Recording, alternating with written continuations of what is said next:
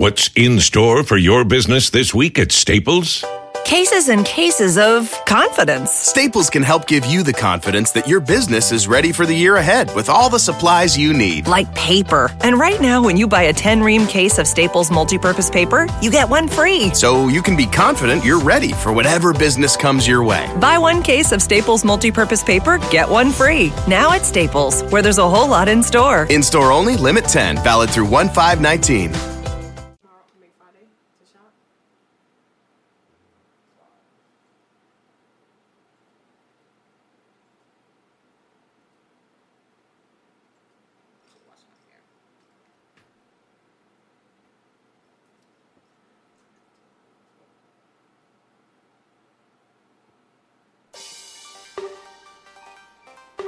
For tuning in to the hottest talk radio show around, providing an open discussion for some of the most important social issues and trending topics today.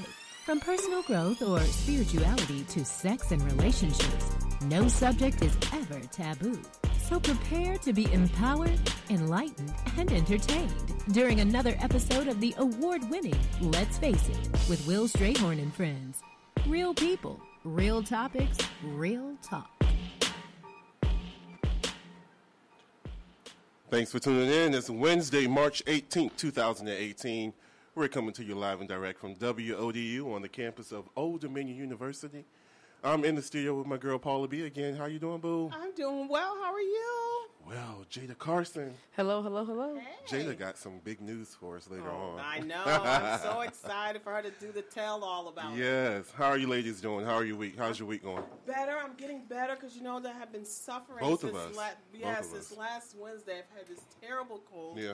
Been on antibiotics, prednisone, and this very strong cough medicine. I'm still hacking up a lung. Yeah. You you're on a um, antibiotic though, right? Yes. Because she just put me on the antibiotic this week um, for ten days, but it's still horrible. Yeah, it's still and they're saying that the pollen count is going to get worse. So she told me I'm going to still probably have the congestion, but it will clear up the infection that I have, the antibiotic. Yes, and I had just been coughing because I was like, I'm going to need a Yeah. chest X-ray, X-ray because the cough just lingers on and on Yeah. Mm-hmm. like I smoke like a whole pack of cigarettes. I don't even smoke, but this cough is just crazy. But I think it makes my voice sound sexy. What do you? What do you All think? A little Barry A Whitish. little Barry Whitish. Yeah. That's what I thought. yeah. Yeah. That's what I thought. Jada, do you suffer from suffer? Do you suffer from sinuses, allergies? Uh, sometimes it's You do? been acting up a little bit, but it hasn't been too major. Okay. I usually get on like saline spray when not when I'm back home. They put me on a saline. No, no, no. It was a rinse.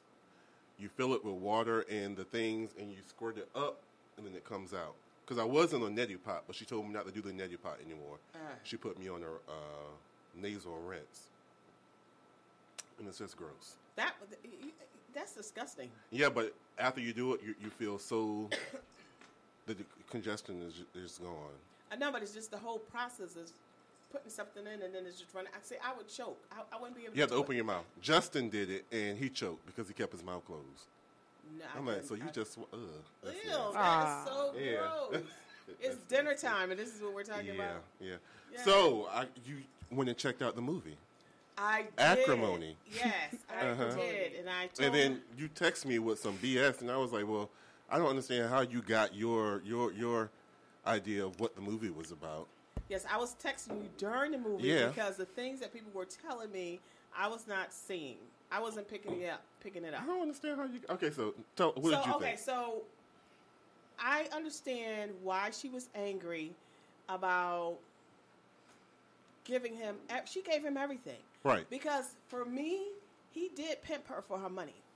Because okay, so Define pimp. What is pimp? Okay, so what I'm saying is that he gave her this whole sad song, I mean, story about when they were sitting on a bench and mm-hmm. How he couldn't afford, he got kicked out of school because he couldn't afford to go to school. So, of course, you know, he's giving her that sad story and he knows that she, um, she loves him and would do anything for him. So, what she do? Strike a check to pay for that. Then he tells her, "Oh, I would do really well, much better with my battery if I had transportation." And then so that's when she- is that when he had the gun to her head? Okay, so you mentioned that gun Uh-huh. to me because you didn't let me finish my, my story, but that's okay. So I'm just gonna go right to the gun thing. Uh-huh. It, it's not a physical gun, but Uh-huh. the gun he used was the L word gun, which is L O V E. That is the gun he used to manipulate her to do what he wanted. I, I don't agree with that. Okay, so he gives it a story about, oh, I could get this place faster, that place faster, only if I had a car. So what does she do? She buys him a car. So she buys Holmes a car. Mhm. I buy you a car. You ain't even. You're not even calling me now. I haven't heard from you for two weeks. I done Couple of you- days. Couple of days. It was a Uh-uh, couple I of days. She said a couple sure? of days. Okay, Yeah. all right. uh-huh. I'm gonna go. I'm gonna give you a couple of Yeah. days. So I'm waiting. Then I call you to say, you know, hey, how you doing? What's up? And you all nonchalant. Oh, hey, how are you? Uh-huh. In the meantime, you on that in that trailer. she just having to drive by and she see the girl's hand on the mirror. Yeah, on the On on, the the window. window. Yeah. And the trailer's going back and forth. You know, Uh-huh. if the house is a rocking, don't come a Yeah, knocking. You know the right, saying, right? right, right. So the trailer was a rocking. Uh huh. She, I don't. She ran right into that. You going? I bought you a car. Uh-huh.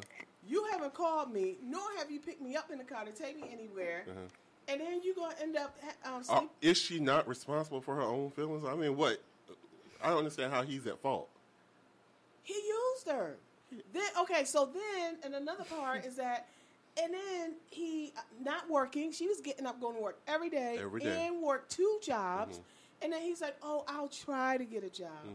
I'll see And then no time did do." she, she, because she had not said, if you don't get a job, how are you going to be able to afford all the stuff that you know? So here's my thing. This is what everybody was saying. uh huh.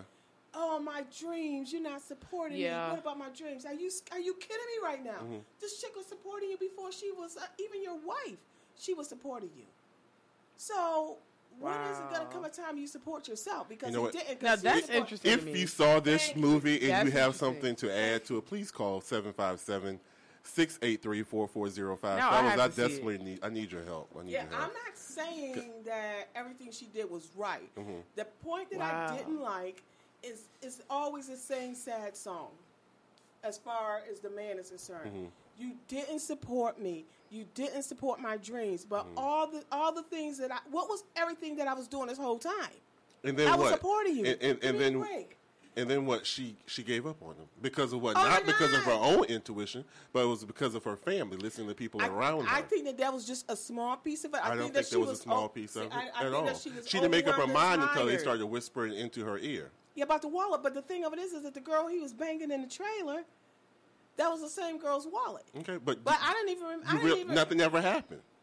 Yeah, but I don't even know. I, I don't. I must have missed something or dozed off like for a half a second because I never. did. I never even see her get in the trailer. I mean, in the in the truck, the leader wallet. Mm-hmm. But the thing of it is, is that me, I think the girl was the opportunist anyway. Which one? The the girl he ended up marrying because if it wasn't for that girl, Mm-hmm. because she did all this investigation investigating. If it wasn't for her, he would have never got into Prescott anyway. Exactly. Exactly. So the thing of it is, is that she knew what she was doing. She she took advantage of, to for me. I don't think she did. When, when you see that you, you when you me? when you see that you have a good a good thing, you're not going to support it. You're not going to pour into it. So how did she? She she researched the tapes. She saw that the man was passionate about it. She believed in what he was doing, and she did what she could, which is the same thing Taraji should have continued to do. Because I'd agree, in the beginning she was pouring into his vision, but she got sidetracked by those people whispering in her ears. Other people being in her business, being in her relationship. That's what happened. We allow these other people to come and tell us that the grass is greener or that our spouse is not doing what they should be doing, and then we take their side. It's almost like that snake in the garden with uh, Adam and Eve. Remember that? right about the apple. Yeah. Yeah. Uh huh. And that's where she messed up at. I, but for me, I mean, I understand what you're saying. Mm-hmm. I'm gonna agree with you. But her sister never liked Holmes from the beginning. Mm-hmm. But she still dated him anyway, regardless of what her sister said. Mm-hmm. She still was with him. She still. That, I mean, he lost. Because from school he had that dream. Exactly. Mm-hmm. And then you you make me lose my mother's house. So everybody Wait, wait, wait, wait, wait.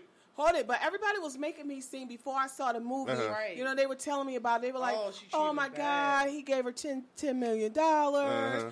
and he gave got her mother's house back. He, didn't didn't make- do, didn't but he make, did. he didn't make her do. You can't make a grown woman do anything. Look, but, But the thing, Now maybe I'm maybe not she was so much in love with him Thank you, that she was I'm willing to do that. sides. supporting him. Yes. All right, but she he didn't make her do anything. She had a choice. She could have said, "No, I'm not putting my mom's house." I would have said, "No, So, okay, I'm so not let- putting my mom's house up for Nate or Justin. I'm not putting my mom. My But she did up. that because of his dream and because of That was her what he- choice. the manipulation. so he didn't make her do it. Right. So okay. So here's my thing. Uh-huh. So then you become successful. You give me ten million dollars, Uh-huh. and you bring me these flowers, and oh, I got your mother's keys.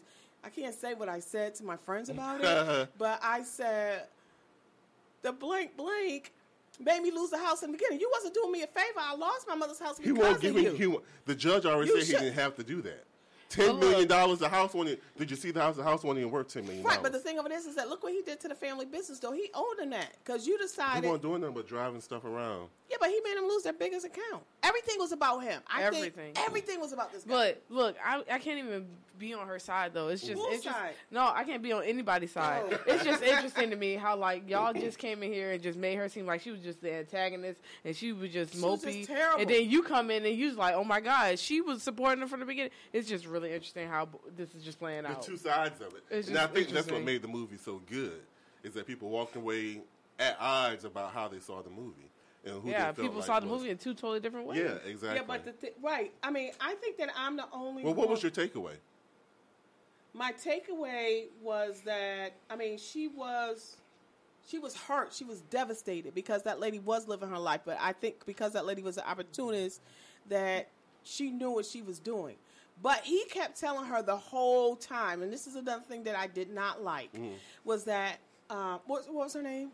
Mel. In the movie? Yeah, her name was Mel. Mel, I love you. I love you, Mel. And you don't think I- he loved her? Okay, so if you loved her, as many opportunities that she gave him to get it right, even though he divorced her, they got a She divorce. divorced She him. divorced him. Uh-huh. And if you loved her, why didn't you go try to win her back? Why did you go He- see the other he lady? tried. No, he didn't. Went in the I'm- room when she had all his stuff in the middle of the floor and she told Now him I'm to get after out. he became rich. No, no, no, no, no, no, no, no, no, no, no, no, no, no, no, no, no ma'am, no, ma'am, no, ma'am. He did that, and she told him she was adamant that she wanted it to be over with. Now that I have money, you want me to come back and do it again? And even when she came, when he came to the place with the money, she still had the attitude and was saying that Right. he had what? Because- she got, you got what? He said, I just need ten seconds. She said, you got two. So she still had the attitude. Well, her eyes was closed because she was so hurt because she. It's not his fault. It's not his fault. She got exactly. So what you she don't think she got any- more than what she deserved? Actually. Well, you talking about the ten mil? Yeah, she would she would have been broke if it was me. I would have gave Right. her I would have gave her the house back. Everything I ever she she invested in me, I would have gave her back. But she wouldn't have got ten million dollars from me with that attitude at all. So you don't think that she deserved after everything that she lost? She lost over a mil herself. She invested a, a ga- I mean, invested She over didn't have a mil. million dollars to start with. She only she was only given I think was it three hundred some thousand dollars from the Yeah, the but she policy. said altogether it was a mil. One she uh, one million mil two hundred She only and got forty-eight dollars and $300,000. thirty-six cents. What? She only got three hundred some dollars from three hundred some thousand dollars from the um, insurance policy, and then she had the house. So let me ask you this question: When he saw all the money dwindling down, because she had to like pr- pretty much force him to get a job, he still had no compassion for her to say, "Hey, my wife is working two jobs. I'm sending all her money. I she used up all her revenue on me. I need to get my butt up and get a job." He still didn't want to do that. So, You know so? I- who was her, where was her support? Who was going to support her? Who helped her? What, what, that's what I'm saying. I, I want to know where did her why why was she so handicapped to the fact where you feel you feel like somebody put a gun. She had a choice. She made a conscious decision that either she was stupid and she wanted to invest in him, or she was so much in love with him that she wanted to invest in him. I mean, Right, that's a So support do you that think those everybody. are so you, those were the two choices that she had? those are the two choices. She was She- either she had too a in choice- love or she had a too stupid. She had a choice to say yes, or she had a choice to say no. Okay. And because she said I yes. I don't think you should be penalized for it. But And where- it, to me, it sounds like you're penalizing him for her saying yes.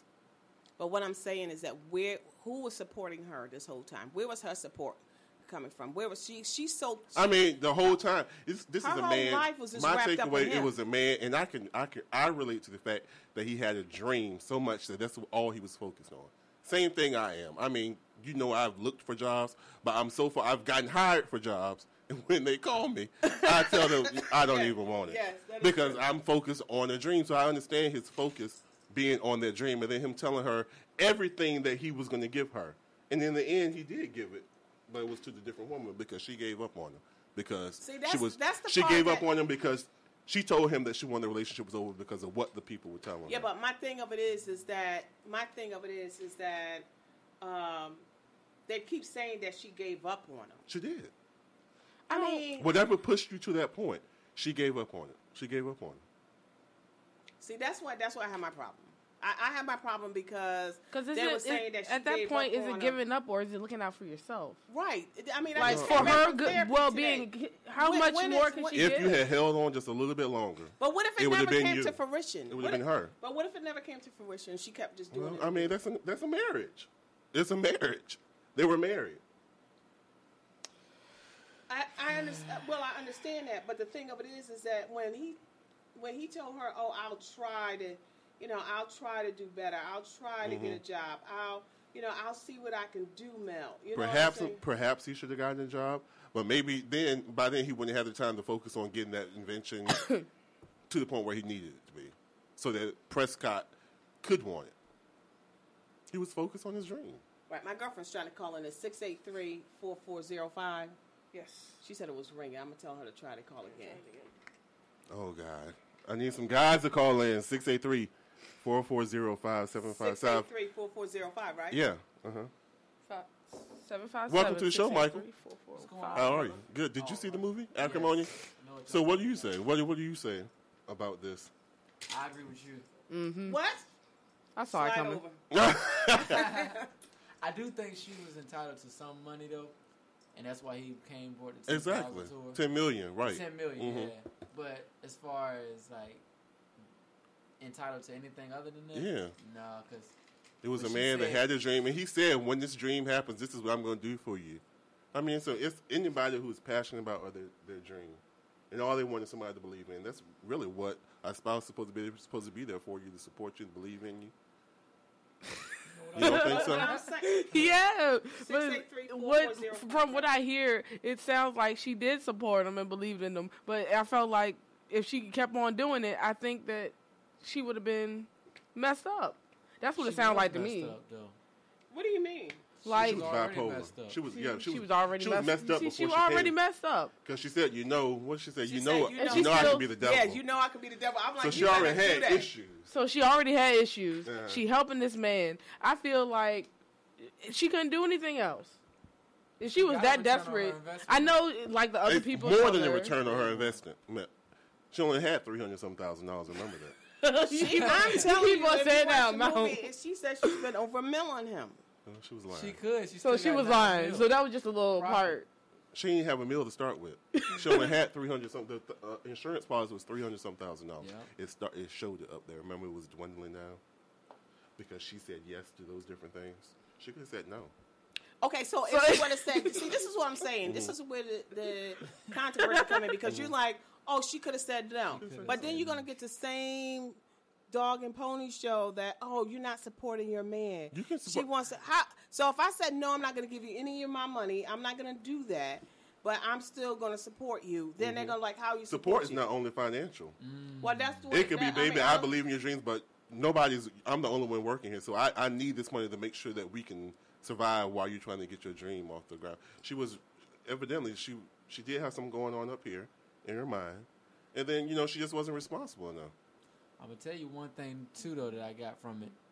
Why the second woman deserved everything she got Uh-huh. Ah, is because she not only supported him, she helped him She helped him. to get She was to where acting. he was supposed to get. Uh, and the only Now, reason why a- she was able to help him was because she worked at the damn place. But she if was she didn't invested work, though. but if she did not, if she did not work there, she would be in the same boat as Taraji.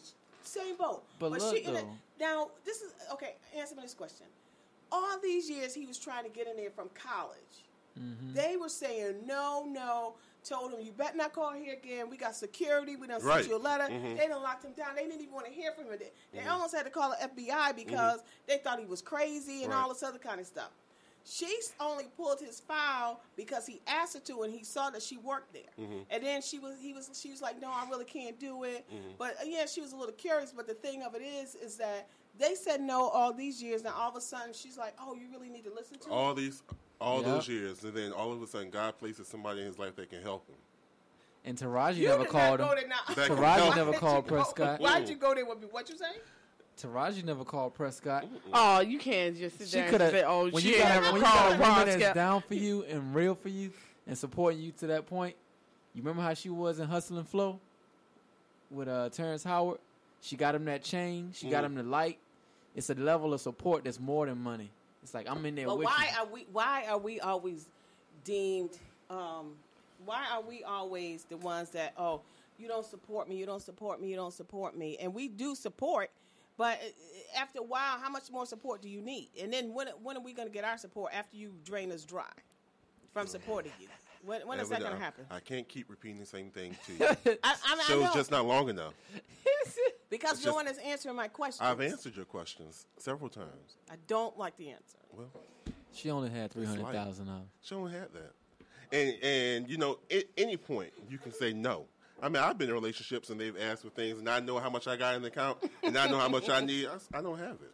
You know, Yeah. I hope you do well, But then, and I'll you- be there for you. But I'm not buying that. But then if you say no, Okay, so, you, then you're okay. the worst person in the world. Oh, you're not Well, supporting. they'll get Now, it. But everybody That's has where right you to trying say to no. come from. You trying to come from. So if she would have said no to the money, but I'll stick through it with you, Yeah. it would have been We're better. so now believe that's your legit. so that's Yeah. your clear argument. Okay, I didn't get your argument from the beginning because you it sounded like okay, but I get it now. yeah, See, that's what the judge said too. He was like, But why was he he? didn't have to he give you didn't ten exactly.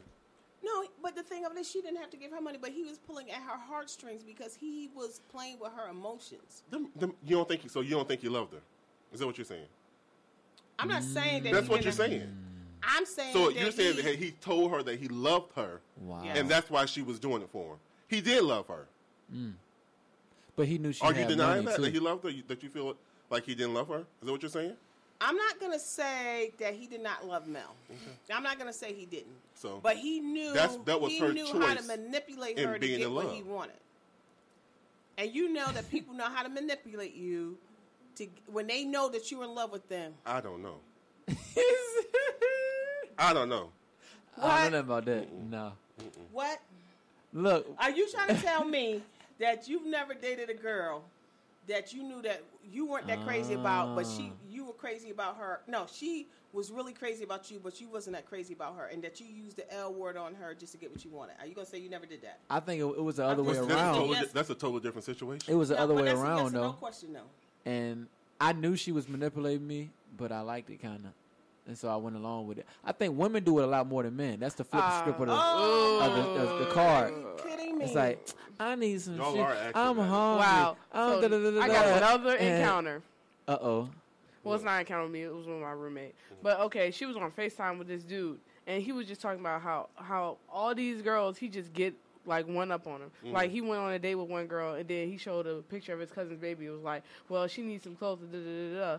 and she gave him one hundred and thirty dollars just like that. Men ma- manipulate women all the time. I mean, we I guess we do it too, but he like beat not. her? No, no, no, I'm just saying in general. How did he get it? no, he just asked, And she gave it, and she gave him And one it was hundred his thirty fault? I dollars. need to take and this it was his class. fault. One hundred thirty dollars. So, oh, so you what y'all is saying is y'all are spokeswomen for saying that women are weak.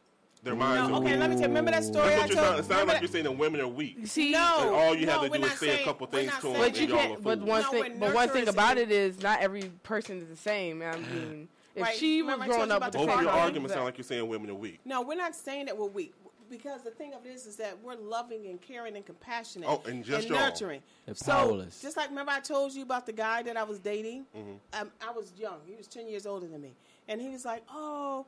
And I had got this loss. I really shouldn't be sharing the story, but I'm so transparent. I really don't Go care. ahead. So Mhm. anyway, he was like, um, you know, I need a car so I can get around, da da da, and Mm-hmm. I, you know, giving me this whole sad story. So I was like, because we always want to help our men and be supportive and all of that, Oh, just like I need some violins. So- Go ahead.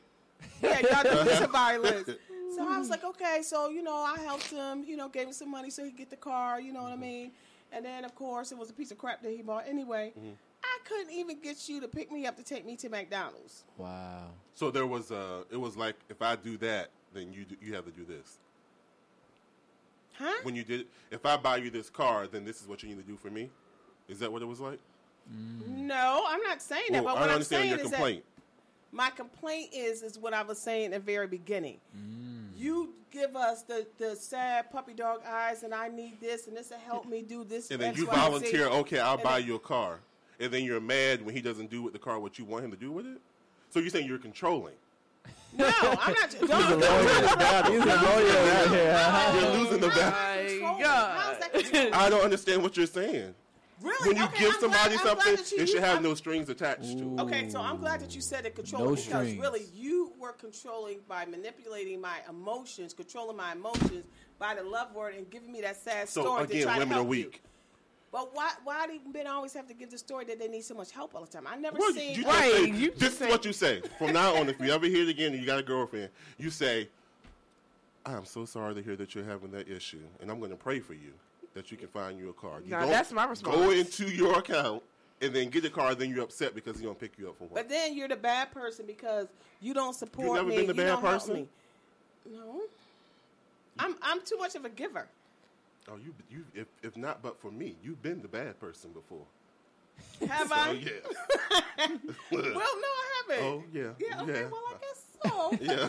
But the thing of it is, is that a lot of women. You're not I mean, I've case. learned. I've learned from those mistakes, and Mm-hmm. I, when I go to talk to young girls, I tell them those stories, not to get caught up in those situations like Mm. that, because, you know, at the end of the day, you don't end up with the guy anyway, and he is using you for what for for his own personal gain. And that's a shame. You should be able to go out and buy what you want. But if you happen to run into a woman or a young girl that loves you, compassionate, Mm. and really wants to support you, you wouldn't be. And I'm supporting you and giving you things Mm-hmm. that you need that you said is going to help you be successful. So you shouldn't be in a trailer banging Betty. You He should made a mistake. He made it. Now he did that. Oh, my Oh, so now his So mistake he made a comes up. mistake. He- now he Now his now mistake comes wrong. up. I was hoping you weren't going to bring that up, but he was wrong. He made a mistake. So how much did he love her? How He much was did he care? People make He was mistakes. Oh my God. People make oh mistakes. Oh, now let me get the violins out. People make So- mistakes. So Uh, people make So that was a mistakes. people make mistakes. So Wow. did he How love many her? people are in love and make mistakes? And, I mean, and all of up? us every day. Yeah, so we can't question that because that incident happened. And you know what? mind you, they weren't married at this time. That they was were the- just boyfriend girlfriend. But he took her money. That was He a million take her dollar money, mistake She gave too. him his money. But he presented. Take her money he is he went inside her account, signed her name, stole it, or you know I'm gonna pay you back, whatever. But when you buy me a car, I didn't do anything. You were just nice. You were either nice or you were a fool. One of the two. Choose. That's being nice, and then of course everybody makes it out like you're a fool for doing that. But you're thinking at the time, oh, he loves me and I love him, and we're gonna be together forever. And that's why I said the L word is the gun. Ah. You That's, think he that's preyed on a a, a woman that was naive? Exactly. Yeah. exactly. With money. That's what you think. That's what it There sounds you like. That's It, I think it might have started like- off That's like what it that. sounds like. It sounds like that. Maybe had low. Did she have low self esteem? Now we gotta have low self esteem because we're I'm giving just trying to. I'm trying to figure out why you feel like this woman was a victim because she chose to give some man a money and buy him a car. I mean, who needs that type of validation? What type of woman? She So has why? to either. So, so he was all happy when they went to the car dealership because he was. I would have been happy. He was, yeah, but the thing of it is, is that why give her the story? Why didn't you go out and go get your own? You knew why give her the story? Why tell it to her and present it in a way? Oh, if if I get this Mel, I can I can do so much more.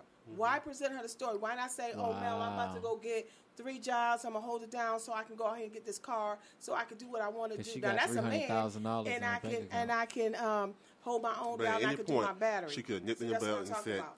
Yeah, see. No, Okay. no. Well, I hope somebody call in because I'm sure there's a lot of people out there that No. agree with me. But you Well- got to think, had he never, had he never cheated on her with the other woman, would he be able to get his invention to Prescott? Because Prescott wasn't even paying attention. The only person that looked at it was the woman, and that was, you know, the one he had cheated with. Yeah, and, and two, I forgot that part because I think that Mm-hmm. he was saying that um, Mel wasn't supporting him. So as soon as she found out that the woman that was a re- that was a bing, let me go let me go check and see what it's about. She was delu- That's why she broke up. She was delusional. She You thought snooze, you lose. again. And that's what he did. But what that's why did. his behind was laying on that yacht floor, crawling with Well, that you wait bullet till in part his- two come out. You think that's 'Cause she ain't- justified? She oh, ain't they never. gonna have a part two. She ain't never opened her eyes at the end in that water, so Uh, Well, and we don't know if he got hurt, was if he dead. dead or what. Well, she cut off his foot, didn't she? I don't think she cut off she his hit foot. something with that. She hit something. I think she broke it. Yeah, I need to go and see this movie But that because y'all heals. went from. Part two coming. Watch. Well, we'll see. Yeah, Okay. yeah, yeah. So our first guest is getting ready to call in. He is Eric Lynn.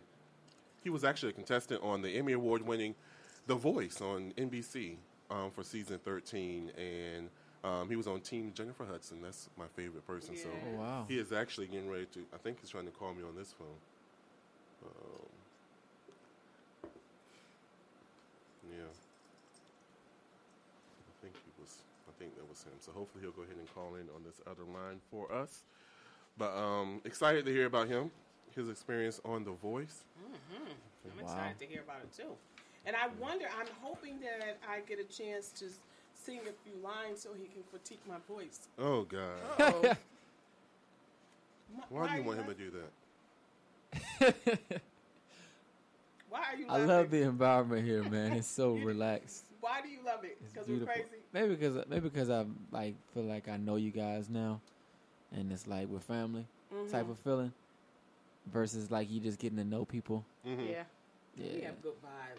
it's very That laid positive, back. Yeah, very laid back. That that positive vibe. So, are you saying that um, because I have this cold, um, that my regular singer voice, um, I Wh- shouldn't which do it? st- Falsetto, which still really isn't, you know, that Just- great. But you know, Falsetto. well, maybe you should try it. I am and gonna let's see try if it's it. improved. Do you know how many times I've sang on this show?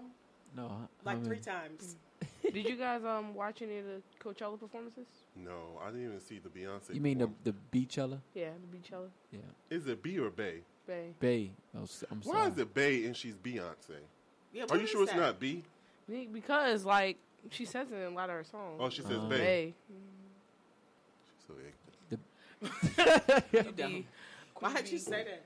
But um, I didn't say it. on the shade room, they're trying to compare her to Michael Jackson again, Ooh. and people going Oh, crazy. about the greatest performer. Yeah. She's good. She for this is. day, for this day and age, she's good. But I think uh, me myself. She's the f- best concert I've ever seen. Wow. Beyonce? Yeah. Kirk Franklin's the second. Wow. Kirk Franklin's the second. Kirk Franklin's concert Franklin was. can't even When he sing. came to Chrysler Museum, said he his show is off the hook though. he's probably a good entertainer, but Yeah. he cannot sing. Yeah. I've seen him in concert. I don't even think. did he Have you seen the? Maxwell show before? Yeah. That's Yeah. oh oh oh. You gotta I've been to a a date couple to the Maxwell. Maxwell show. That, that's how I broke, lost my, uh, messed up my bracelets What? at the Maxwell show. She messed up a bracelet. Because I was just going crazy. yeah, the 'Cause women women go crazy song, for Maxwell. Um, what is the song um, from Love and Basketball? Yeah. oh, uh, Um, Yes, that's it. Love and basketball. Okay. Uh, I it think I think I got our. I think It's our first Worth. guest is on the line. Caller, you're on the air. Hello. Yes. Hi, is this Oh. Eric? Yes, this is he. How are you? Great, Eric. We were just introducing you. Thank you for calling into the show. This is Mr. Eric Lynn from season 13 of The Voice. How is your evening going, sir? Well, I guess in California it's not evening It's yet, going right? great. It's afternoon. Yes, it's, uh, it's about to be 5 o'clock. Oh, okay. Well, I guess it's that. Okay. So we just wanted to talk to you a little bit about The Voice, your experience, and what things you have going on next. Um, first, how did you get your start in music? Um, I started off in church singing in choir, and um, my mother put me in a lot of different um, musicals growing up and um, grade school, so that's kind of like where I started off. But I'd say church was like the biggest thing. Church was the biggest thing. wow. Okay. Okay, how you doing, Eric? This is Michael Jamil, jazz saxophonist, um, also a musician myself. How are, well, cool, cool. How are Yes, you? sir? And I, I also started in church, so kudos to that. Um, Cool. that's usually where most of the great musicians start at. Yeah. Um, A so you- church background, yeah. right? you have a very unique voice, and you said you used to get teased about it when you were young. Uh, why did they tease you, and, and how would you describe your style of music? My voice was um it was extremely higher um when I was younger. It's high now, but um um the tonal quality, I guess, could be uh, compared to like an El DeBarge or a Tevin Campbell. Mm. And um, you know, when I was younger, I don't think that anyone in my age bracket or in like my generation knew stuff like that, like about El DeBarge or Little Jimmy or um, you know, what is it? Um, Tevin, Kevon Edmonds. No one Yeah. talked about them. So like when they heard me, it was like, why you sound like that? Like people that I grew up with was like uh, K-Ci and JoJo, Usher. Um, you know, the more the more baritone-ish second tenor voices. So, but yeah, like I just, I guess the more I loved myself or just listened to the people that I wanted to listen to to hone my craft, I became more comfortable in my gift. Oh wow. Okay. Hey, Eric, this is um, Paula B. How are you? Good. How are you? I'm doing very well, and I like to wanted you to know that I like to sing as well. Nobody in the studio loves likes my singing. Nobody, Not at all. not at all. But I love to sing. You know, the people that cannot sing, but we love to sing the most, don't we? Mm-hmm. Don't we? Absolutely. That's right, I know. And I told them that before we get off the air that I want to sing with you. Is that okay? And if she wants you That's to fine. judge her, What you can you wanna do? can you please tell her to stop singing? Be honest. yes, just be honest. Be honest. Brutally okay? honest. And I'm going to ask Okay. my question I got you. I got you. Thank you. Um, so, how did you decide to audition for The Voice? Oh man. Um, the funny thing is, I wasn't nervous. I think that leading up to it, I was like, okay, I'm on pins and needles about it. But the day of, I was really fine. Um, my audition was cool. Um, I there was only two chairs left at the time, Oh, wow. and uh, I got one chair, and that was Jennifer. Yeah, So That's awesome. it was very mind blowing. I, yeah, I mean, I love it was extremely mind blowing. I didn't think. Um, say that again. I said, I'm sorry, to be to cut you off. Go ahead. What were you going to say? No, I was just saying I didn't think Jennifer was going to turn for me because of the um the style of voice that she has. Like her voice is extremely demanding and um you know just a really really big voice. And I was just banking that you know it was probably going to be like Blake or Adam, but when she turned, I was really excited because I've been a fan of Jennifer since gosh Exactly. American Idol days. Yeah. Exactly, exactly. So, so how was it working with Jennifer, being on her team? Did she give you good tips? and, you know, Amazing. Yeah, amazing? absolutely. She's she's she is like a true girl from Chicago. Like if you ever met Midwestern people, we're like really really good people. She's extremely down to earth. Um, she told me and everybody else as long as we were authentic and we were able to have conviction in our performance and that she can feel it and that the audience can feel it, then it's a, everything is good. As long as you're being true to you. She never really said a lot of musical tips. She Oh, just really? basically kind of navigated. Yeah, she didn't do that. It was more so like navigating how you need to be as an artist to mm. convey your music to the world. And that was really big for me. It was extremely big. So, and for all of us.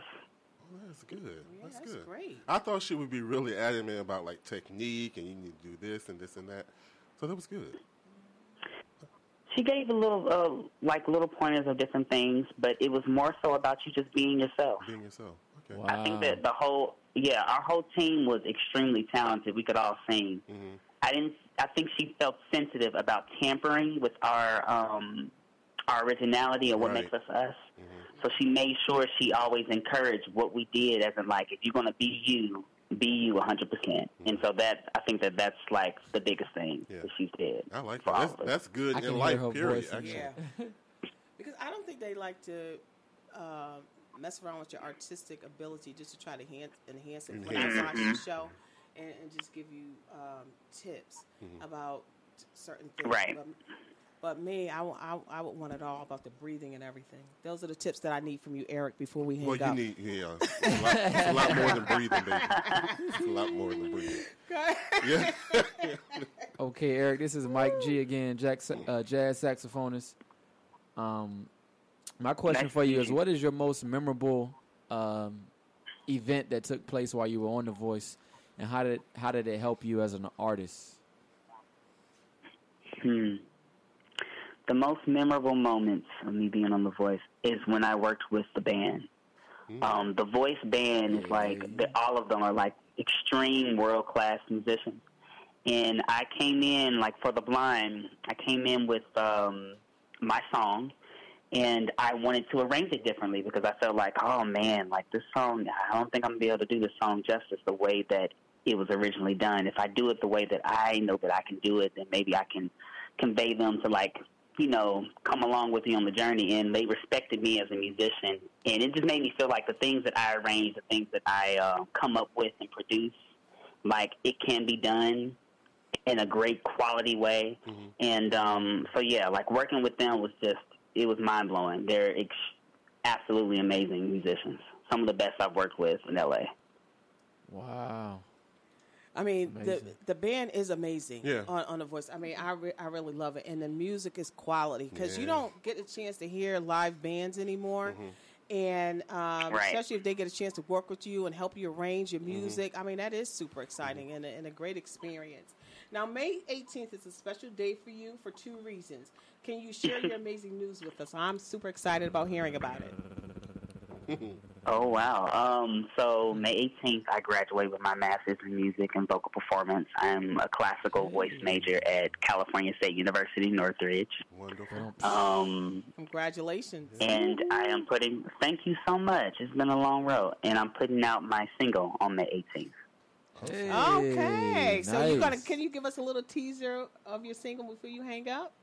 I I can't. I can't do it right oh, now. you can't do it. Oh, okay. There's two songs. Suspense. There's two songs. There's two songs, and I'm like, I'm, I'm like going seesawing back and forth. Like, okay, this will be the one. Nah, this should be the one. So I want to.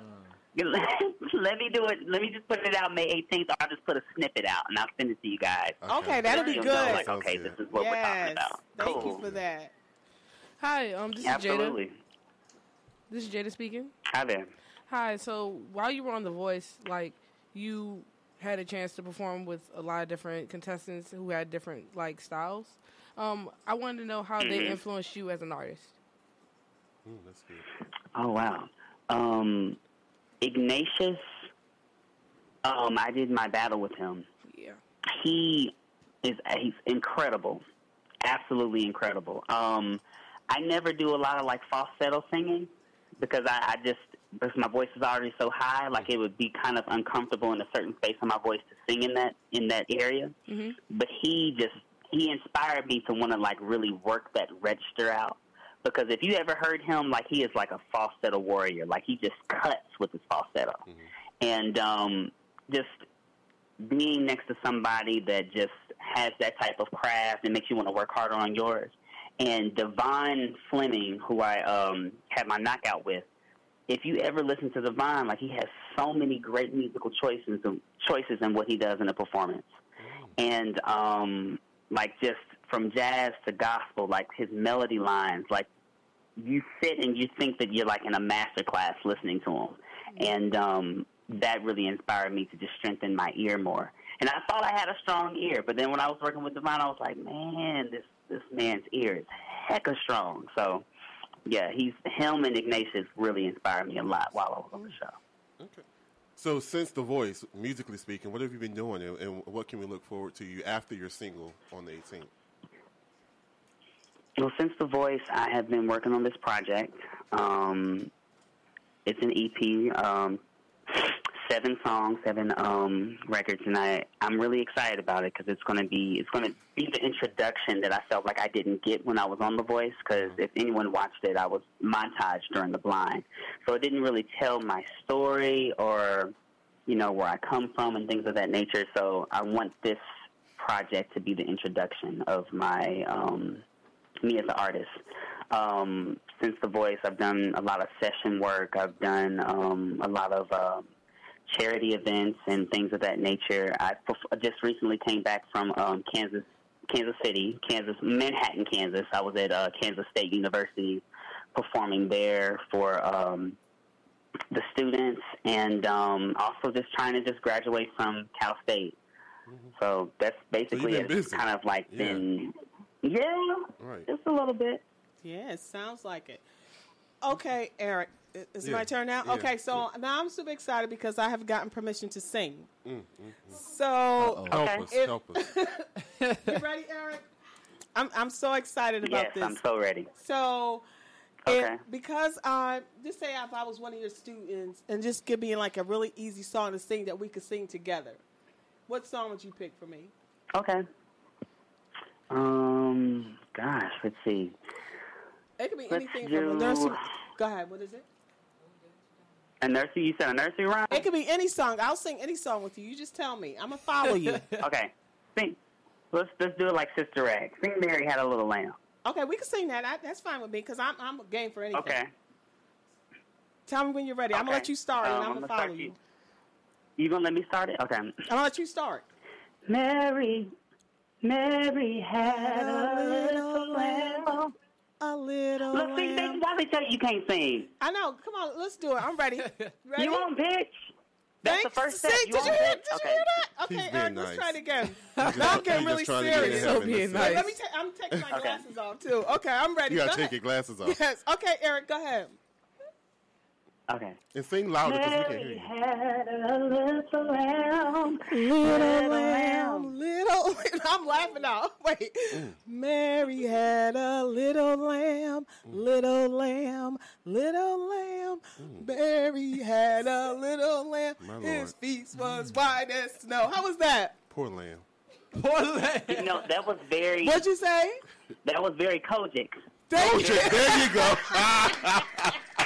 Eric, Exactly. you're amazing. Thank Exactly. you so much. Eric, how can people follow you on social media? Um, on Instagram, Eric.Lynn. So that's E R I C dot L Y N. And on Facebook, it's Eric Lynn. Or I have a website, www.ericlynn.com. And on Twitter, Eric Lynn Music. Eric Lynn Music. All right. Well, Eric, man, we wish you the very best. We'll be following. We're waiting on May That 18th. snippet. Yeah, oh, we're waiting for our snippet, I'm telling too. Exactly. Right, and now I get the chance to say that I had an opportunity to sing with one of the um, contestants on The Voice. You How do. about that? Boom. That'll probably Thank you. Absolutely. closest, Thank you, Eric. closest you get to the voice. But yeah. What was it I'll on do better Instagram next again? time, Eric. Thank you. He said, what was it on Instagram again? Um, Eric.Lynn, E R I C dot L Y N. Dot land. All right. Thank you so much and enjoy the rest of your day. Thanks, Eric. Absolutely. You guys too. Thank you. All right, brother. Bye. Bye bye. Good luck to you, man. That was so exciting. I cannot believe that I had that opportunity. I can't believe you sang. Yeah. I will sing at any given moment, cold I or see. not. I see. So, in news, See uh, how much Starbucks. You're a big Starbucks person. Uh-oh. I see. And Whoa. You're, you're still at Starbucks. Still at Starbucks. So, how do you feel about what happened this week? I was very upset about that. Mm-hmm. Um, because everybody knows that I love Starbucks. I got like almost two hundred dollars this Christmas in gift cards Mm-hmm. um, for Starbucks, but I was very upset about it uh, to the point where I um, was thinking about not going to Starbucks anymore because I can't believe that that happened. I mean, they were just in there waiting for um, one of their business partners. They were Right. just sitting there and they got blackballed because they were just sitting there waiting and because they didn't buy anything. I want to know a question. Was it packed? Were they taking up space that customers needed, or was it not? I packed? don't Nope, think it so. wasn't They were wasn't sitting at packed. the table. Oh, it wasn't okay. packed. You know, and I thought that that was just totally disgusting. That they Mm. were what is the word targeted? Mm-hmm. You know what I mean? Um, for just sitting at the Starbucks. And the thing of it is, is you can go to any Starbucks. Especially, I love going to the Starbucks in New York City Mm-hmm. um, because it's a hodgepodge of people there from Mm-hmm. all different nationalities. They're sitting there. I mean, there's French, Romanian, Mm-hmm. um, Spanish, black, white, just a hodgepodge of people in in Starbucks all the time. Right. So I didn't understand their reasoning for doing that. I mean, did you feel threatened because they were sitting there and they didn't order anything? What was the re- well? You know, I wonder ended if up that getting was fired. it too. Yeah, what was it? My I- I just didn't understand. threatened. Were they is this an suspicious of them? isolated incident or is this company policy? Well, from my understanding, because I watched the news this morning at Good Uh-huh. Morning America, and they were saying that this is this has happened at this particular Starbucks several times. That people have been targeted at this particular Starbucks several times, and, And the manager is no longer there, right? the, the manager is no longer there, and the people that whoever the um, Security or whatever. no, the person that called it in Mm-hmm. um, is no longer there either. And then Okay. the CEO of the company came out and made a statement Right. um, and apologized because I, I just I was just appalled. And now on what May 29th, they're closing eight thousand of the company's U.S. locations to train 175,000 employees on um, bias and promote inclusion and help prevent discrimination. And that, that's what I don't understand needed, because though. in Starbucks, I mean, it, it's like a very diverse place to hang out. You know, so much diversity in Starbucks. Now, when I go to my Starbucks, shout out to my Starbucks on Independence, um, I don't even have to give my order. As soon as I walk in there, they know exactly what I want, and most importantly, they always they call me Queen, and they write Queen on my cup. I can send Oh, one of my employees in the store, and they'll say to start the order. They're like, "Oh, is this for Queen?" Yes. So I mean, it's very friendly. I mean, um, even when I go to the Starbucks in New Jersey, they remember me, and they do the same thing, and they know my order, and it's just I just didn't understand it. Yeah, I think it was a bad apple. Honestly. I really do. Have you, either of you, any of you, ever experienced any type of discrimination or microaggressions? I think something like I just did. You mean I at did too. or No, just general? period. Lately. Oh, yeah. At Walmart, I did. You know how they have the self checkout? yes. There was a Asian lady who was, I guess, the the one that worked there, and all the stations were full. But Justin and I, we were ringing up our groceries, and she, I saw her out of the corner of my eye. She was slowly walking so she could be right beside us, making sure that we were ringing up everything and everything else, all the other cash re- cash registers. She wasn't looking at them, but she would just made sure that she was watching us. And I was like, hmm. I saw. I said I was going to say something, but I didn't say anything. And then the, le- the second time that happened, I did it on myself. There was um, a lady who was shopping, and she had her purse. You at Walmart? Yeah, in the shopping cart. And when I was push going beside it, because I've had it happen when people see me coming beside with their purse, they grab their purse or they pull their basket closer to them. And I recognized that, and I didn't want that to happen. So she was blocking the blocking the way. I went all the way around. The, I went down the next aisle and came up the aisle so that I would avoid having to have her grab her purse. But I was like, that's something that I shouldn't do. But my mind registered that was going to probably be a threat to her, a black man coming by her purse. And Now, I sometimes in a restaurant where, um, like, I'm sitting like, like really too long. You know, Uh-huh. I've seen you wait on this person, that person, that person. And I'm still sitting here waiting. I'm waiting. I'm waiting. I'm waiting. So I try not to let my mind go there. Uh-huh. You know, I will say, you know, they're probably just like really busy. You know, she's probably overwhelmed. She has a lot of people on her station. But after a while, it will make you think, are they just not paying me attention? This person, they just set this couple down before me and they're waiting on them, and I've been sitting here like, like I need to, well, like, where's Waldo type of thing. Yeah. You understand uh-huh. what I mean? Right. So um, it's just a shame in this day and age that it's still like that. Mm-hmm. I, I just don't understand it. I, I mean, I don't understand why people are still like that, and, and the world is so diverse today. You Mm-hmm. Today, know, right. today. You know, you have everybody married to everybody. Everybody's just doing their thing, and you still have this small percentage of people. I can't really say small um, that still try to hold on to that negativity of prejudice. Mm-hmm. You know, and it just doesn't make any sense. Mm-hmm. And I had a recent, I had a recent experience with the police though. Mm-hmm. really, Yeah, I got pulled over at the beach. It was on my birthday. Mm-hmm. Me and my cousin, and I think I had expired tags, but the cop pulled me over on a bike. So first thing, he rides up on the bike while I'm making a U-turn, flashing his lights in my face, and then says, "Take your keys out the ignition. Take your keys out the ignition." I'm like, "What are you pulling me over for?" He's like, "Take the keys out of the ignition. Take the keys out of the ignition." So I took my keys out of the ignition. Doesn't tell me what he's pulling me over for. He's asked for my license and everything. When he comes back, he's like, "Your ta- tags are expired, but uh, uh, you mind if I search the car?" I'm like, "Well, what's your probable cause?" uh-huh. He talking about you look nervous. he said you look nervous. he said I look nervous, right? So then he starts saying we're gonna wait for the dogs unless you let me search the car and all this other stuff. and so um, uh, when I went to court, Mm-hmm. the cop ends up lying, talking about he smelled marijuana. what? Yeah, and then uh, my my cousin who was with me, he got a lawyer, Uh-huh. and he was like, the, the lawyer said this. This what threw me off, and I'm like, I don't think it's this is an isolated incident. He says it won't be the first time a cop lied on the stand, Yeah.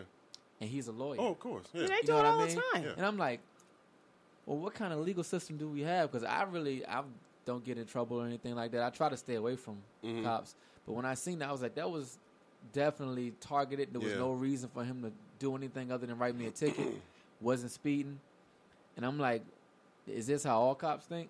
Because you know the cops came to the Starbucks and they were just ready to go ahead and Yeah, arrest they- them. yes, they did. Like, what kind of Yeah, cop doesn't about to lock ask like, down. why, why Now, are you I asking listened them to to the leave? guy, and they were saying that they were in there 15 minutes before arrest was made. Mm-hmm. So I don't know what the conversation was, but evidently it wasn't the initial like uh, I, they went in and just arrested him. So I don't know Well, what they the were conversation waiting for was. they were waiting for this guy because they were in right. there to talk I'm talking about, about real once the estate. police went in. To Oh, they talk wanted them to leave. for That's like They what it 15 wanted, was. yeah, they wanted them to leave.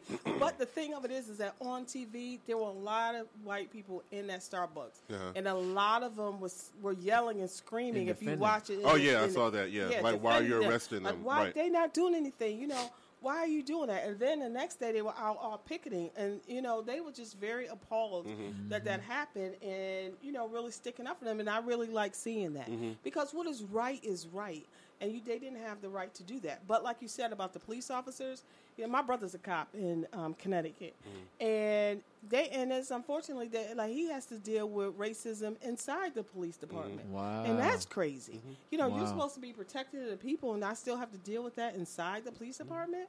it's just ridiculous, of course. But the thing of it is, is that how can you trust the police today? You know, that's just the thing. You know, are they against all of us? Because you can't. It's just so scary now. You know, are you here to protect me, or are you going to kill me? What do you, what do you, what's happening? Mm-hmm. So And that's I- what's going on right now. and that's what's going on right now because you can't really where you could like when you used to raise your your little kids and be like you can trust a policeman if something happens to you just go straight to the police. Now Yep. you scared to go You're to the police. You yeah. scared to go to the police. Yep, 'cause, that's like, like, most of my friends. Like, you see, they see a cop car, they can be the most innocent person in the world. They just automatically go like, "Oh no!" it's just we like young people don't trust cops anymore, Yeah. and I feel like the connection is lost from all the movements and whatnot. And I don't know what they need to do. But And it, when I remember when Sierra was little, we had gone to Farm Fresh, and she was doing something. She was little, and I was like, Sierra, you always have to behave yourself because you don't want to get in trouble with the police because there was a cop there. So the cop was saying to me, you know, we hate it when parents. It's good that you said it, but we hate it when parents tell their kids that because we don't want them to be afraid of us because. Uh, we want them to know that we're here to protect them. Well, they have to look to Could it see be- how they're portrayed in the media. Right. I mean, that would have been your answer. You're nervous, of course. Do you watch the course. news? Right, Exactly. exactly. exactly. And know, it's like what he was the thing with cops, like it, it is some things because like me growing up, I used to go to the summer camp. I used to go to the PAL summer camp and whatnot.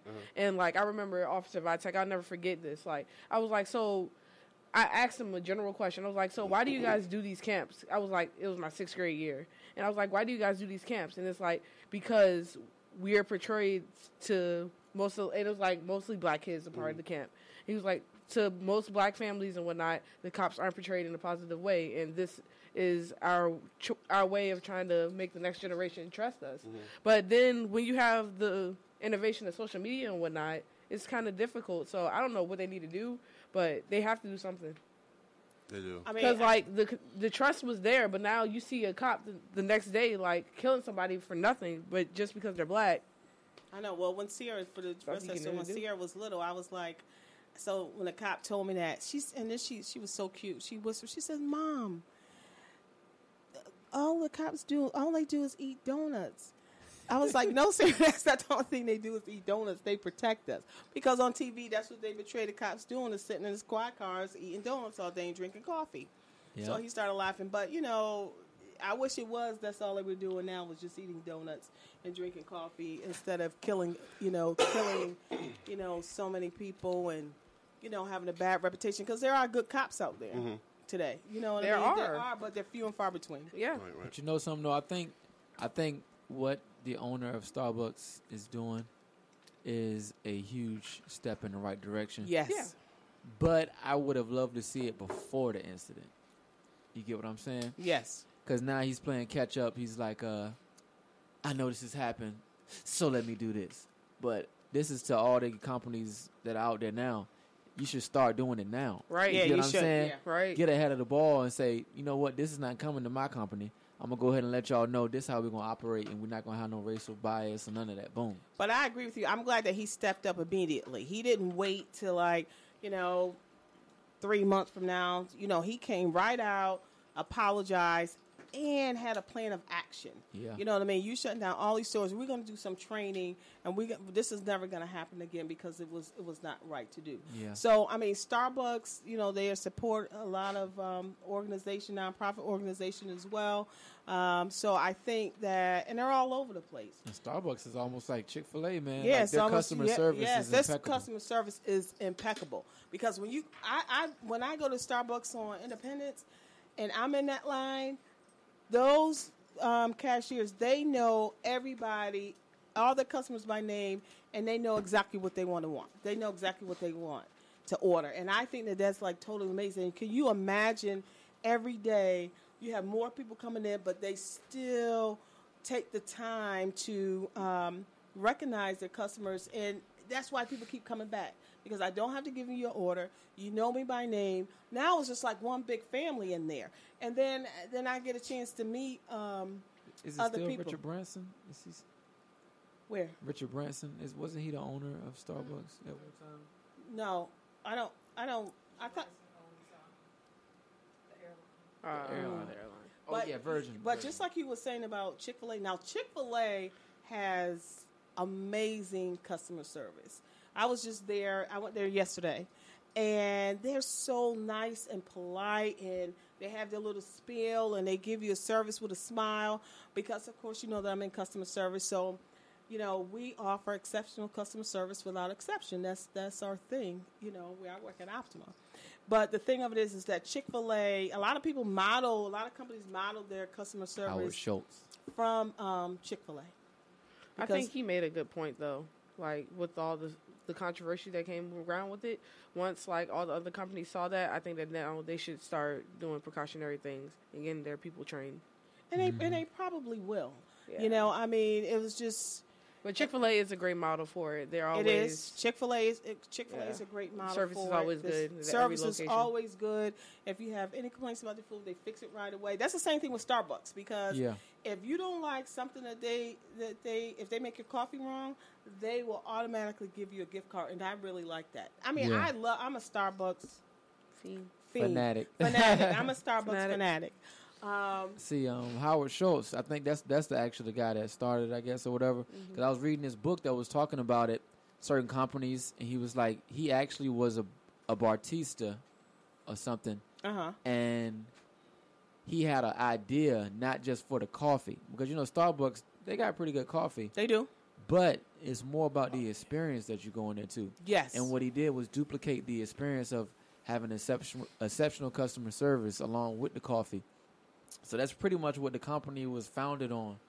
And when stuff like this happens, it's like, whoa. Yes, I you was know very. I mean? Like, almost, I, like I said, I almost fell over when it happened. Like when I saw. Starbucks, I was like, "Not my Starbucks, yeah, I Not was- your crazy. Starbucks. not my Starbucks." They really have to filter who they hire too, though, because if you hire somebody that just doesn't care and doesn't want to go with the flow of everybody being nice, and they can be like, "I don't like you because you black, uh, leave." True, And now, true. boom, It's they think the whole the whole brand is you know tarnished. So, did you hear about the presidential candidate that may be running um, in 2020? He's a Democrat. He's an Asian American, Andrew Yang, um, and he has the platform that he's running on. He wants to give every American thousand dollars a month. Um, he's 43. He was born in upstate New York in 1975. He said he's going to be running as a Democrat. Um, he has this thought of a UBI, which is a universal basic income payment, um, which he calls the freedom dividend. Um, he said the most direct and concrete way for the government to improve your life is to send you a check for $1,000 every month and let you spend it um, in whatever manner will benefit you the most. He says the government has plenty of resources, they're just not being distributed enough to people right now. He believes a cash handout will improve the mental well being of Americans and encourage entrepreneurship. Um, it is possible to overstate the positive impact of $1,000 a month on households around the country. It would take people from a constant mindset of scarcity to a mindset of assured survival and possibility. It would transform our society to um, in myriad of positive ways by taking the boot off of people's throats. So my first question to that is that, am I gonna have to pay taxes on that grant? Yes. Okay. So that means I'm probably going to end up with four hundred and sixty dollars. Did you have that four hundred sixty dollars to start with? I didn't, but that's that was my first question I wanted to ask. Pay taxes on everything. Yes. That's the one thing in America. You just can't help. No, I mean I'm fine with it. I'll take the grant. I'll take it, mm-hmm. but I, I wanted to You know. can, if you get it, you can send it to me. I'll take it. No, I'm going to mm-hmm. keep it, but I just wanted to know because he didn't say, you know, he should have Mm-hmm. mentioned that in there because when you tell somebody you're just going to, I'm going to send you a thousand dollars I a wonder month. where, where they can Well, get yeah, it from. what's Yeah, the but where did they get justification it? of it? Like, what do you have to have a job in order to get this, or just if you're an American citizen, automatically if you sign up for this specific thing, you get a thousand dollars? Okay. Oh, may Maybe not- it's just a working plan. yeah. sounds good. It says it's on his because he's launched his campaign website, Okay. and that's one of the things, one of the tickets that he's he's running on. Mm-hmm. I'm gonna research that. This- Yeah. this Sounds UB interesting. UBI payment. You, that he yeah, I'm gonna. I'm gonna have to research that because I want to know more about that UBI payment. I think um, an Asian American would have a good chance Why?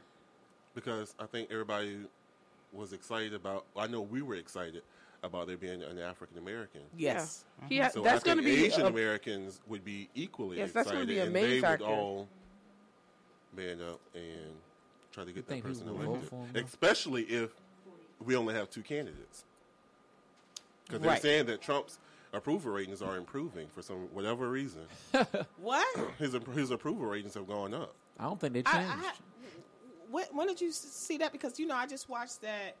Um, I always say the guy's name wrong. Comey interview. Did you watch that? Yeah. Uh, I, well, I watched I, I watched a lot of it, but I got home late. yes. Um, After that, it didn't. And then after all that tweeting he did after that, and if that was an amazing interview. Um, and I enjoyed it. I'm definitely going to buy his book. uh huh. But I don't know how how in the world could his approval rating go up? now with all the scandal, you got the what's her name? Um, um, what is the girl's name? The scan the the Does girl he had the with affair S? with. I can't- or something? I- Well, yeah, they're going up. I said they're they're they're at the highest they've been now since he's been in office.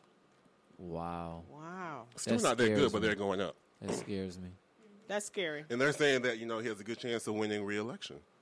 So He can do What? anything, man. He can do anything, and they will continue to support His him. attorney, his attorney is in trouble now because of him. You know, he might end up losing his license and everything because of him, but he still says that no matter what, he's going to protect him. Mm-hmm. I mean, that doesn't make any sense. But you and know I don't what? understand how his approval rating is going up with all the things that he's doing. You know what? It comes down to what what Tyler Perry alluded to in acrimony. It comes down to money, and it's sad. And Jay Z talked about it. He was he was like, well, "Have you looked at the unemployment rate, Jay Z? It's down further than it was before." He's like, "You don't you don't pay me more and treat me worse. Like that's not going to promote a healthy society." Mm-hmm. So going to what that guy's talking about, it's it's equalizing the playing field as far as money, monetary, mm-hmm. monetary.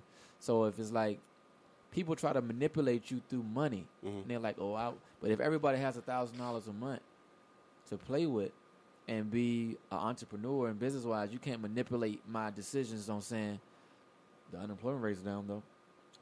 Uh, I know we're about to go to war, but the unemployment rate's down. Right. Right, but the unemployment That's rate his. was down That's his initial argument. anyway. That's his initial argument. I'm like, Giving so? more people jobs, but still causing chaos throughout the world. That's basically what he stands for. well, no. that's your president. So Yep. we have That's the That orange president. for you. and the if- president. If y- y'all sit home again, he will be your president in 2020. I come Please on here, vote. come on here, Please I vote. voted. tell it. And I went to sleep because I was like, oh, I knew that we had it in the bag. So mm-hmm. I went to sleep, and when I woke up this morning, Yeah. that next morning, I was so upset. I, I, I really wanted to call in to work that day because I was just mortified because I, I was like, are you guys mm-hmm. sure that this is happening? Yeah, it was I bad. couldn't believe it. Yeah. His inauguration was bad and everything. It felt like a funeral. But you know what? It, it really is sad, and but I think he he knew who his target market was, mm-hmm. Yeah. Yeah. Yeah. and it's like racism. Like, how are you gonna target people that are excited? Because you know when they had that what was it the Ku Klux Klan Mhm. rally? Mhm. I'm like, where all these people come from?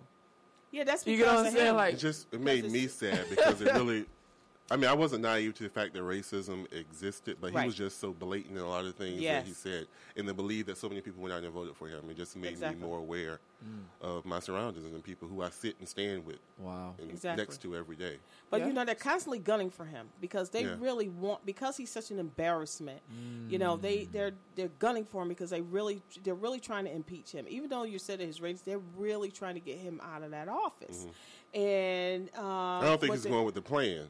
Whatever plan they've them Right. probably, Right. yeah, right, exactly. Yeah. But I He's think going rogue. Right. Yeah, he is. He is going He's rogue, but they're really a little trying to get him out of there Uh-huh. because, just like um, Comey said, he was like, I don't think that I forgot his words exactly, but what he said, I don't think that he should be president because he doesn't have good morals and values. Mm-hmm. Wow. And um, that was a big statement.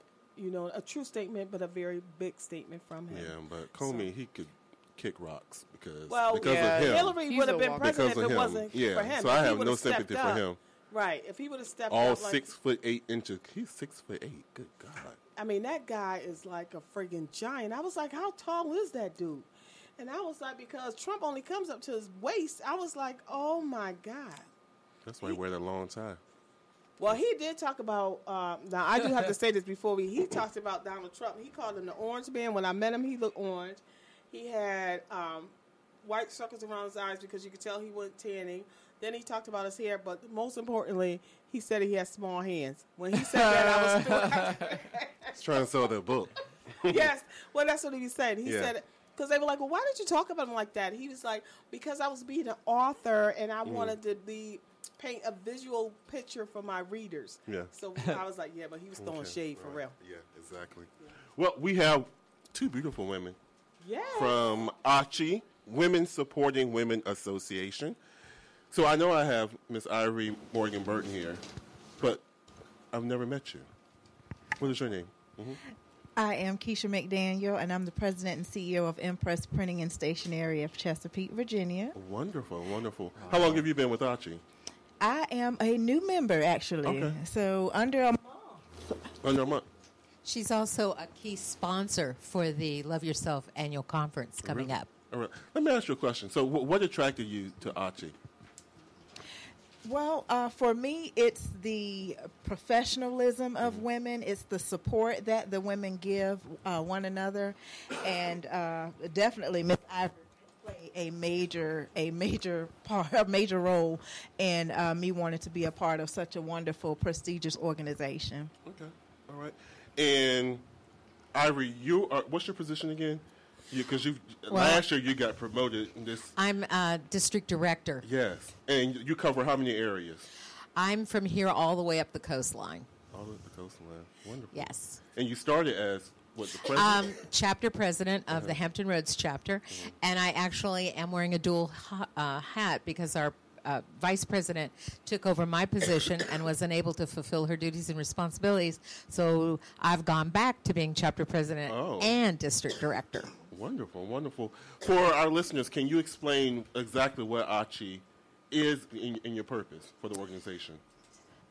It is what it says in the title Women Supporting Women for the Totality of Woman, her emotional, physical, and spiritual needs. It is about building professionalism and more business for them and helping in every aspect for them to come together in the sisterhood, crossing all lines of uh, um, adversity and division.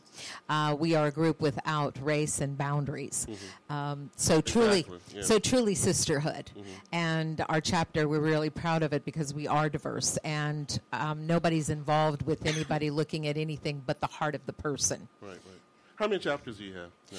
Tw- uh, 10 growing into 12 shortly. Really? That's wonderful. And, and And that's just not, that's not my chapter. That's including Hampton Including. Roads and all the chapters. We've got Atlanta, Maryland, the Carolinas, Virginia. We've got a brand new chapter in Richmond and another chapter in uh, the Peninsula. okay, um, Atlanta is that considered your your headquarters? Yes. All right. Okay. Awesome. Wow. Okay, so the Love Yourself Women's Annual Conference 2018. When and where is this going to be hosted?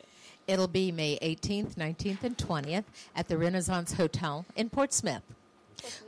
Yes. I'm- yeah, I'm we so- will kick off Friday night with the fashion show. Let's talk about the man that's hosting the Yeah. fashion show. So Hello. excited. Excited about that. Yes. Uh, Mr. Will Strayhorn himself, extraordinaire, will be hosting um, the fashion show. Deanna Ramos will be co-hosting with him. Yes. We have three dynamic people on the red carpet, so everybody should come and flash their fashion and discuss that. Um, Ron Cook is the fashion show manager and the producer, so he's handling. Yes, he's extraordinary himself. And one of the things that we're doing on Saturday, then we have the glow up sessions with speakers and participants that are coming in to share and speak. Local talent for our panelist luncheon on Saturday. So we have five dynamic professional women that will be sharing with Q and A, and um, we have a gentleman that's going to be the facilitator over the panel discussion, which we hope he'll ask the tough questions. That's Mike Chandler. Oh, from yeah, uh, yeah. Soul Music. Yeah, Love yeah. Mike. Yes, and so we we have so much local talent here that um, we've kept it in the family locally. Um, on Saturday, that's what's happening, and then the ladies will get a break after the lunch at about two two thirty, and they'll have an opportunity to get the ferry and go downtown Norfolk and hopefully sightsee, see the new hotel uh, renovations and the things that are going on there, and do some shopping. Then we'll come back Saturday evening for a pre-function hour, and then we'll have the banquet with the pinning of the members and all the activities that go on there. And drum roll, if you please. Uh, Will Strayhorn, Ron Cook, and um, Jason Charles of uh, Jay's Creations will all be being honored as men who support women and awarded that. Yes, I'm so excited. I'm Wonderful. so proud of my brother Will. I'm going to be right there, front and center, supporting you all the way. I'm so excited. Thank you, thank you. You thank welcome, you. honey. Well, I'm looking forward to all these gorgeous women in the room with me strutting their stuff on the- the red carpet in the evening. Our theme is Caribbean, Yes. and we're encouraging bright tropical colors, cruise wear, and definitely wear your headpieces, your Caribbean headpieces. Are you having a contest for best hairpiece, headpiece? We have done a lot of other contests. We have contests for the vendors. You know, we might as well go there too. Uh-huh. I can't wait. That's why I can't wait to see how creative people are. I think it'll be really, really great. Uh, we had a class from the Hampton Roads chapter, and we made the Caribbean headpieces and taught a class, and had a great turnout and a lot of fun with doing that. Okay.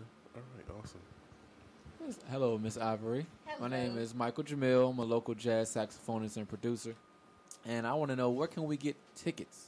Because I stay in Portsmouth. We've got them online through Eventbrite, Eventbrite. and it's simply by the title uh, "Achi Women Supporting Women." You should be able to connect. Uh, if you go to our Facebook group page or www.wswassociation.com, all the links are there as well. So for the people who are listening who are cons- who are considering coming to your event, you you mentioned some of the night events. What are some of your daytime workshops? What type of things can people look to learn? The glow up session in the morning kicks off with three professional makeup artists. Candice Roush, you all know her Yeah. expert expertise, and she has two dynamic women that'll be joining her, and they will be talking about the power of the million dollar appearance. Wow. And then uh, Tara Gate Anderson, who walks the red carpet and works with people like Denzel Washington, is coming to us from D.C., and she will be talking about building your brand and um, pulling out all the stops to be able to market your professional business. And then the panelists each are from their component. Um, we have the um, Commonwealth. I want to do this right now. It's the Commonwealth City Attorney, the prosecuting attorney. She will be with us, and I brought my cheat sheet. Yes. So, Stephanie Morales, Oh, who is yes, the Commonwealth. exactly. Right. Um, Cheryl Tan, you know, is phenomenal at branding and marketing. Uh, we also have Tanya Monroe, who's with real estate. Yes. And Mary Glenn Fisher, who is with Five Ring Financial, who works specifically at building women's finances. And I know you all know Maya of uh, Maya Welburn Houlihan, Yes. who recently, with um, the House of Maya, Yes. Yeah. regretfully it crumbled, but she is such a phenomenal power and expert on how to keep your business intact, and she's bringing us inspired by Maya. Oh, wonderful. So uh, the tough questions and the things about building your business, the questions professionals want to know. Everybody can always learn something from somebody else. Right. So they will be the powerhouse for the luncheon. And when you buy your ticket to attend anything on Friday, your lunch is included. Oh, the lunch is included. Oh, That's good. Is it just for women? No, no, no. Um, we're certainly having a lot of men attend and participate. The doors are always open. We love men because you support us. Yeah. And we definitely want to recognize all of those that have helped and assisted us. And one of the things I've tried to do for the conference this year, because my own company, I'm, I'm doing several roles. I'm also the planner and helping put it together uh, as a sponsor. One of the things that's happening is putting men in positions so the ladies can enjoy themselves Right. and be able to uh, actually not have to get up and go do anything. Yeah. They've done so much work, and the Hampton Roads chapter, the Richmond chapter, as well as the Peninsula, have worked diligently. And our sisters from the District 10 of the Carolinas and Atlanta, and all of them have worked diligently to put everything together. So we want them to be able to come and relax and really enjoy themselves. So please know that men are welcome, and we have some phenomenal surprises that will be being done for you, gentlemen. Wow. That sounds good. But we're not giving up everything we know. Okay. I was just getting ready to see if we can just get a little hint of because you know I love surprises. Oh yeah. just a little hint. A little hint.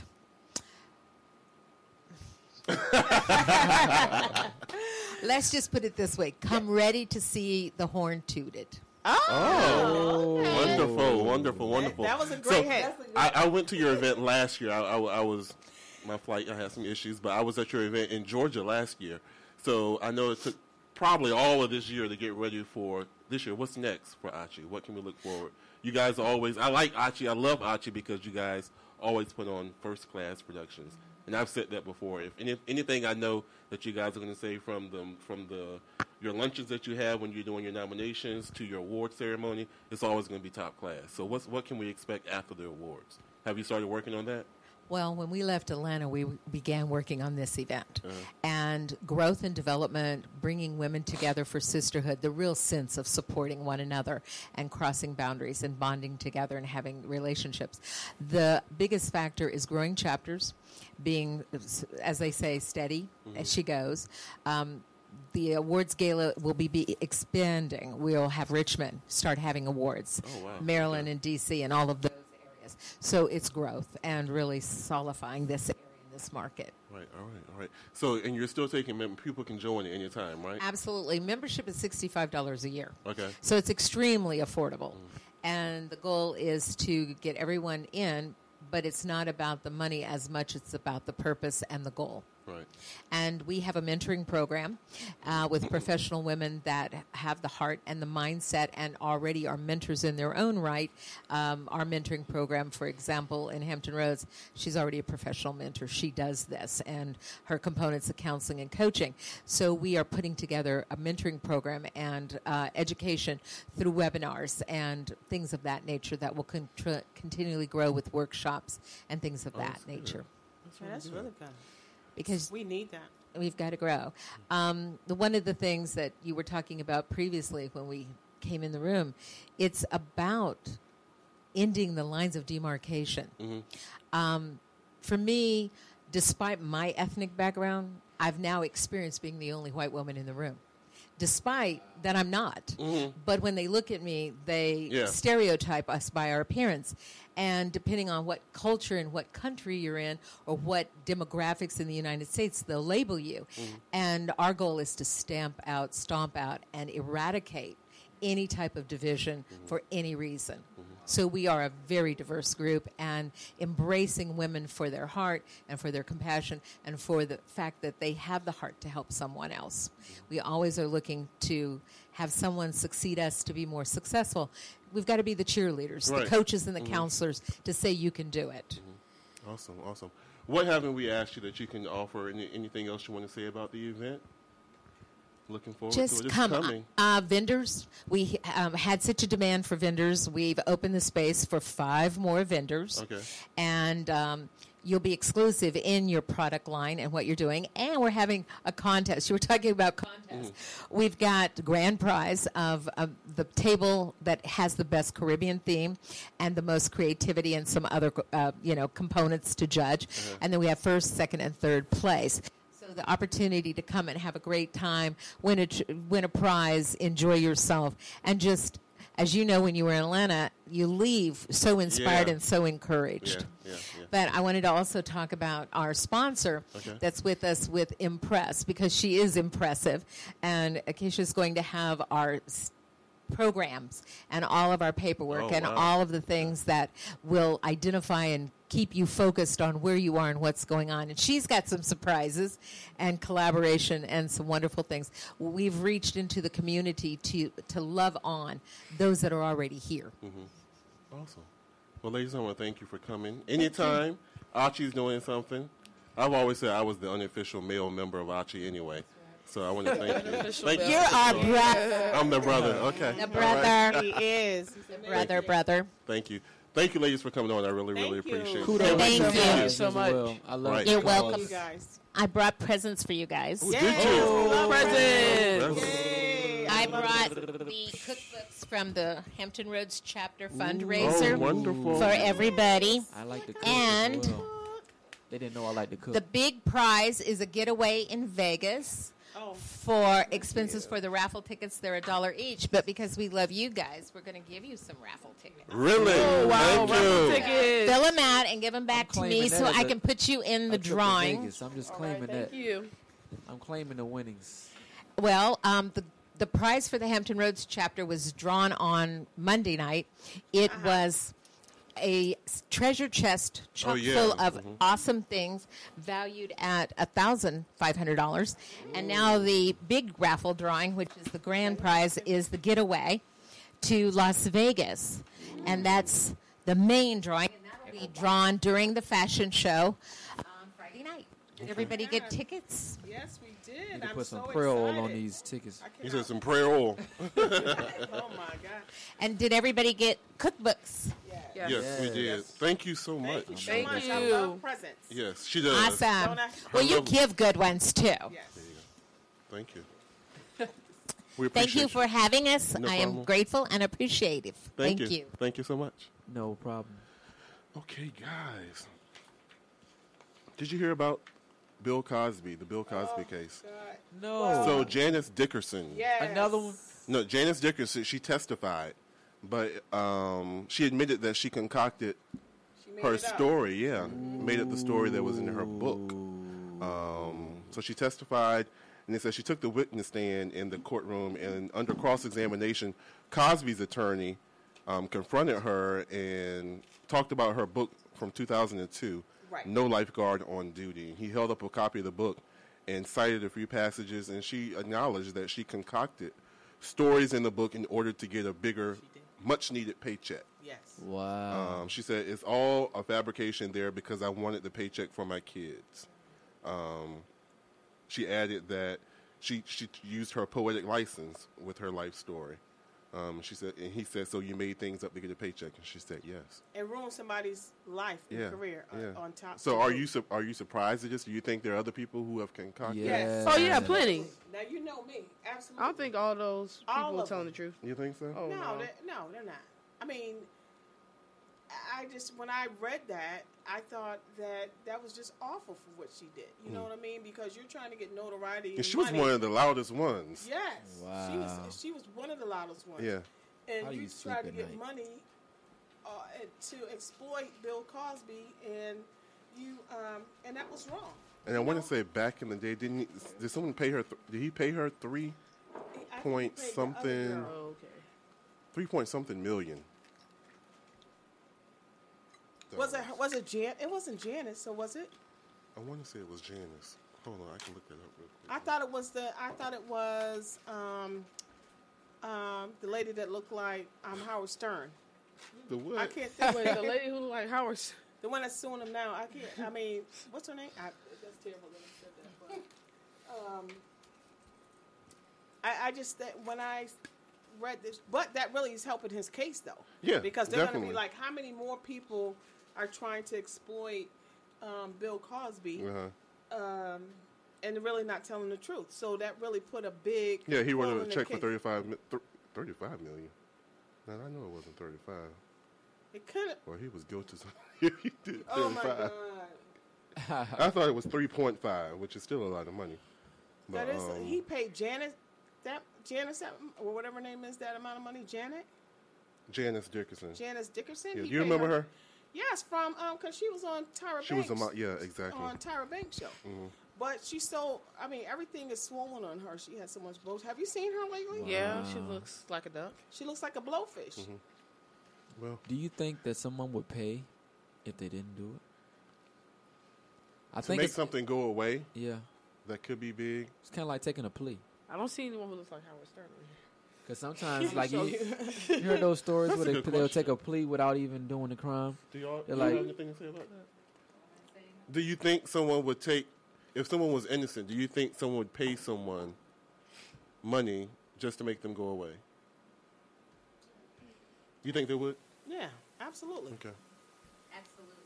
Yeah, because I mean, i have seen it happen before where somebody could not be have done anything wrong Mm-hmm. in a crime, and you you And they get so scared they just yeah take the plea. they take the plea. Yeah. And so it's like just let me be You free see it again. on um on Law and Order all the time Yeah. when they're like, well, TV just shows, you know, just say that you did this, thus, and so, and you'll get. Mm. He's like, they're like, no, I'm not saying that because I'm not guilty. But if you go to trial, Go to trial, you'll get 50 plus you, years. You're gonna get like X amount of Yeah. years. So why take your chance to go to trial and just say that you're guilty for this, the lesser crime, than taking a chance to go on trial and get like X amount of years? Mm-hmm. Especially when you got as much money as Bill Cosby. Yeah. I don't think Bill Cosby has that much money left. Do you think? Maybe not now. You gonna look it up? Yep. okay. His, re- is- Yes. Yeah, exactly. He was the first and the, and the ground. Okay, here I am. because they're trying to steal his thunder and the fact of his reputation and what he had as a as an image. Right. He was forerunner, and it's part of the major plan to go back to division mm-hmm. and conflict mm-hmm. and From with, yeah, from within. exactly. Um, there was a conversation not too long ago that there's so much dirt within s- certain communities and guidelines, mm-hmm. and people need to banding together and to work. If we have we stand behind this kind of negativity, then we fall for it.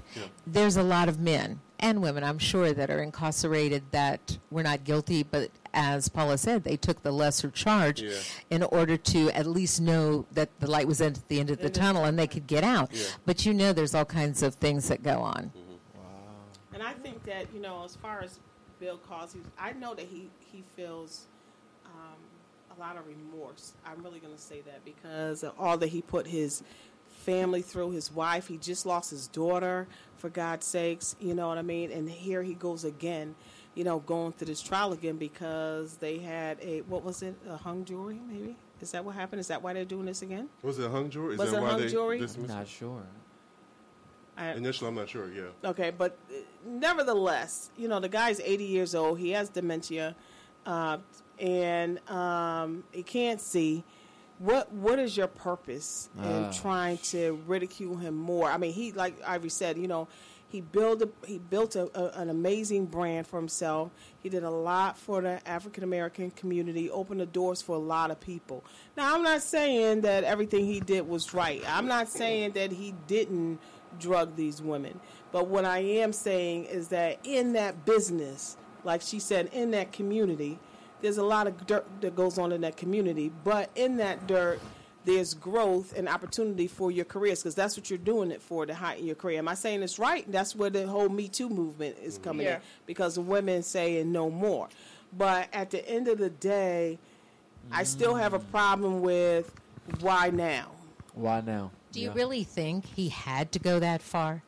He was a popular man. He still is. At Yeah. the at the peak of his career, if a woman thought he would perhaps uh, support her in her own career moves, there's been a lot of them in Hollywood that did did not want to be intimate, but a lot of them have been Right. because exactly. it was a career move. It was It was a strategic. career move. It was strategic. It- I mean, come on. Opening your legs does get you benefits. Wow, right it, do, it does it does get you benefits but the thing of it is is that now that i'm um, we're talking about this so women talk so Oh, they do? i'm Oh. sure that it was in the rumor mill that bill cosby drugs women you know what i'm saying to put a little something in the drink you know what i mean and i know that a lot of women probably have heard that because they they're gonna say they're gonna talk about it. So if this is out in the rumor mill and you know that it, he has a a um, habit of doing something like that, why why put yourself in that position? To to to um, take part in that. When you know that that's his mo that's his motive of operation because everybody has a motive of operation a mo so that was his. So probably a lot of women knew it because it happened to quite a few women. So you know that that was something he was capable of doing so, why are you put yourself in a position?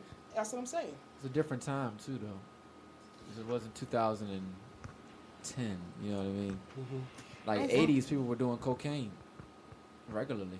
Mm-hmm. Like I still want to know why they didn't address it when it was going on. Yeah. That's what I'm saying. Why, Why wait now? now? Why? He's that's what I'm saying. That's- Elderly. That's, what I'm saying. My question: what, what, what, what is your purpose? What are you going to get out of Bill Cosby?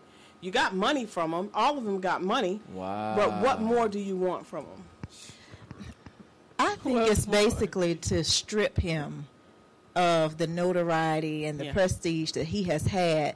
Uh, because when we look at the Cosby Show and the family that uh, he and Phylicia Rashad represented for us as African Americans, um, and the culture, the culture that we're we're up against now, it's to discredit us um, you know, race. There, there's a lot of racial tension there, you know, and I don't think that it's by coincidence that they would wait until Bill Cosby is up in age to to bring this out. Wow. Yeah. He's still worth four hundred million. Yeah, he's worth four hundred million dollars. But I think I, even though he's worth four hundred million dollars, They're destroying his- He's they're lost, tarnishing his yeah, legacy. he's, It's his he's lost much more. He's Yeah. lost much more he- than they that. called him what America's dad at one point. Yeah. Mm-hmm. Yeah. Ah. That's why it's good to have some dirt on your name as soon as you come in. That's why I like Kevin Hart. Kevin Hart was like, "Yeah, I Mike was cheated. crazy. Yep, uh huh. I'm sorry. Get it out there before anybody else get it out You there. ain't gonna blackmail me no more. Yeah. So now you know I you mean, free. That's true. Well, Think about it. There's so many they're trying to trash Yeah. and destroy. Um, Obama said not too long ago, "If I didn't do anything, why are they trying to sta change it?" Right, and they, yeah. Yeah, you, if you didn't do anything, why are you even trying to make a change? Mm-hmm. Ah. So anything, I, I think he's just said it really very well. yeah. Mm-hmm. Wow. It's about destruction of the image and the brand Yeah. and the group. If you, it's easier to tear people down than it is to build them up. absolutely, Mm-hmm. and we're Takes good a- at that. We're good it's at no tearing work. people down. We're really. You got to take the high road. Mm-hmm. And if you can't say something, our mothers all taught us, don't say Don't say anything. anything. Um, I have one person in my life that, as long as I've known her 20 plus years, I've never heard her utter a negative word about another human being. It is a possibility. I have not achieved that goal. see, my skill is I'll talk about you to your face. Mm. but it is. Uh-huh. It's just the legacy. It's the division. Mm-hmm. It's the strife and contention to pull down the quality mm-hmm. and the caliber and the, uh, the excellence that's been done. Mm-hmm. Mm. Well, This is terrible. I was going to segue into something else, but being that you said that, um, I was in a barbershop last week, and they were talking about the guy had had a party, and he was saying that no one supported him. So they got on the issue on support and why we should support each other and why we don't support each other. Um, so we, we they, they were going back and forth. They made some good points, um, and I researched it, and it was just like even history books can confirm how long black people have been in competition with one another. Divided by skin complexion as house and field Negroes, we were forced to create segregation within our own race. Trickling down from generation to generation, black people seem to still embody this desire to compete and tear one another down. Could this be why black people don't support each other? It says the Mexican and Chinese cultures will come over to the United States and per- perfect their crafts just to return back to their homes and give back. They continuously support their people in any endeavor they attempt to pursue. Unlike other races where they are prideful of their people, no matter the socioeconomic status or difference in skin complexion, black people rather separate the haves and have-nots within their race. Do you find? I, you know, I we've had a discussion where I I felt like I could have been supported more by people who I were I was in group with or in mm-hmm. socialization yeah, with, and mm-hmm. other people that made the competition. I mean, the, the the word that it was competition. They were afraid of competition. They were afraid of helping you because you may do better than them. Mm-hmm. So, um, do you, do you think that's one reason why? Do, number one, do you think we don't support one another? I do think that I don't think it's a, a matter of not supporting one another. I think it's a matter of sabotaging one another. Because I've because like I, I read a lot, and I think some people think there's a shortage shortage of success. Hmm. It's almost like if you're going out for the basketball team and there's only five positions, Mhm. they think it's only five slots here, and one of us are going to get it. Yeah. So I can't befriend you Right. because I got to get that spot. Mhm. But like as far as supporting black-owned businesses, I look at it as just supporting businesses in general that are quality. Yeah. Because I know what happens, man. With that is people say, well, they can have trashy burgers, they can have bad service, but just because it's a black owner, I'm supposed to go spend my money there. Yeah, we had I'm to like, talk about that Yeah. a couple. I was doesn't like, work no, like that. exactly, right. Like- you either give me a good product, Right. right? I mean, that's true. Uh, uh, we were talking about. Uh, I'll just go stay with the restaurant. Now, there's like there's some soul food restaurants that open, and when they open, it's like with a bang, gusto. The food is amazing. It's spilling over. You know, the the, qua- the quantity is just amazing. The food is great. But as the months progress, the food gets. I don't know why they always do ah. that. The food gets less. You get less food. The quality is not as good. The food is not that great. It's not consistent. It's no consistency, and that's why the restaurants don't stay in business that long. Like I've been going to. Uh, my friend introduced me to this restaurant called um, was it Amazing? Amazing, Uh-huh, yeah. amazing. Amazing, I've been right? there. So, um, great restaurant. The food is the food is Food is great. amazing. The food is amazing. Yeah, it is. Um, I'm just hoping that I mean the lady that owns it has a, an amazing story. Um, I heard some of her background. She has an amazing story, a success story. Um, but the thing of it is, is that what bothered me about this particular restaurant is that on they don't open on Mondays because they're slammed on Sundays. Slammed on Sundays. So I understand that you don't open on Mondays, but on Tuesdays you open up. You open up at noon.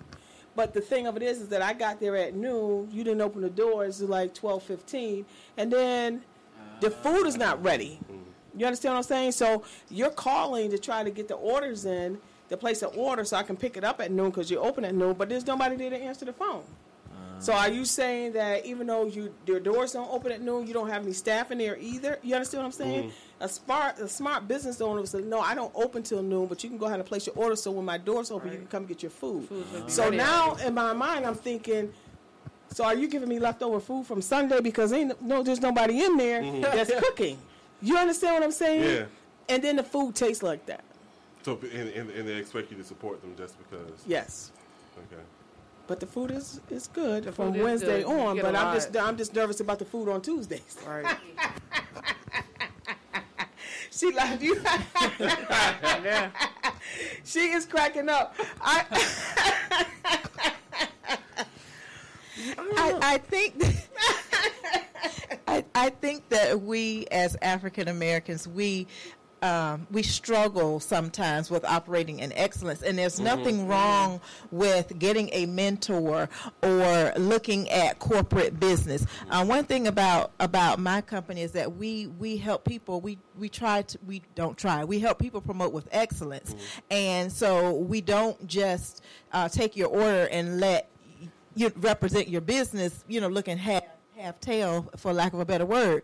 Um, we like to help businesses increase vi- brand visibility and promote with excellence. And so I'm saying that to say that sometimes you need a hand holder. You need somebody to walk you through. You need somebody that maybe has worked at a mainstream restaurant to say, Exactly. your staff needs to be in place an hour before you open to prepare food so that when you open at noon you all are you're decked your food is prepared it's fresh it's clean your staff is pleasant they have smiles they're ready and they're attentive to be able to secure that business on tuesday as fresh as it will be on wednesday Exactly. on Wednesday. Exactly. exactly. But. I, I think that we just lack it, it's just the customer service. I am big, big, big on customer service.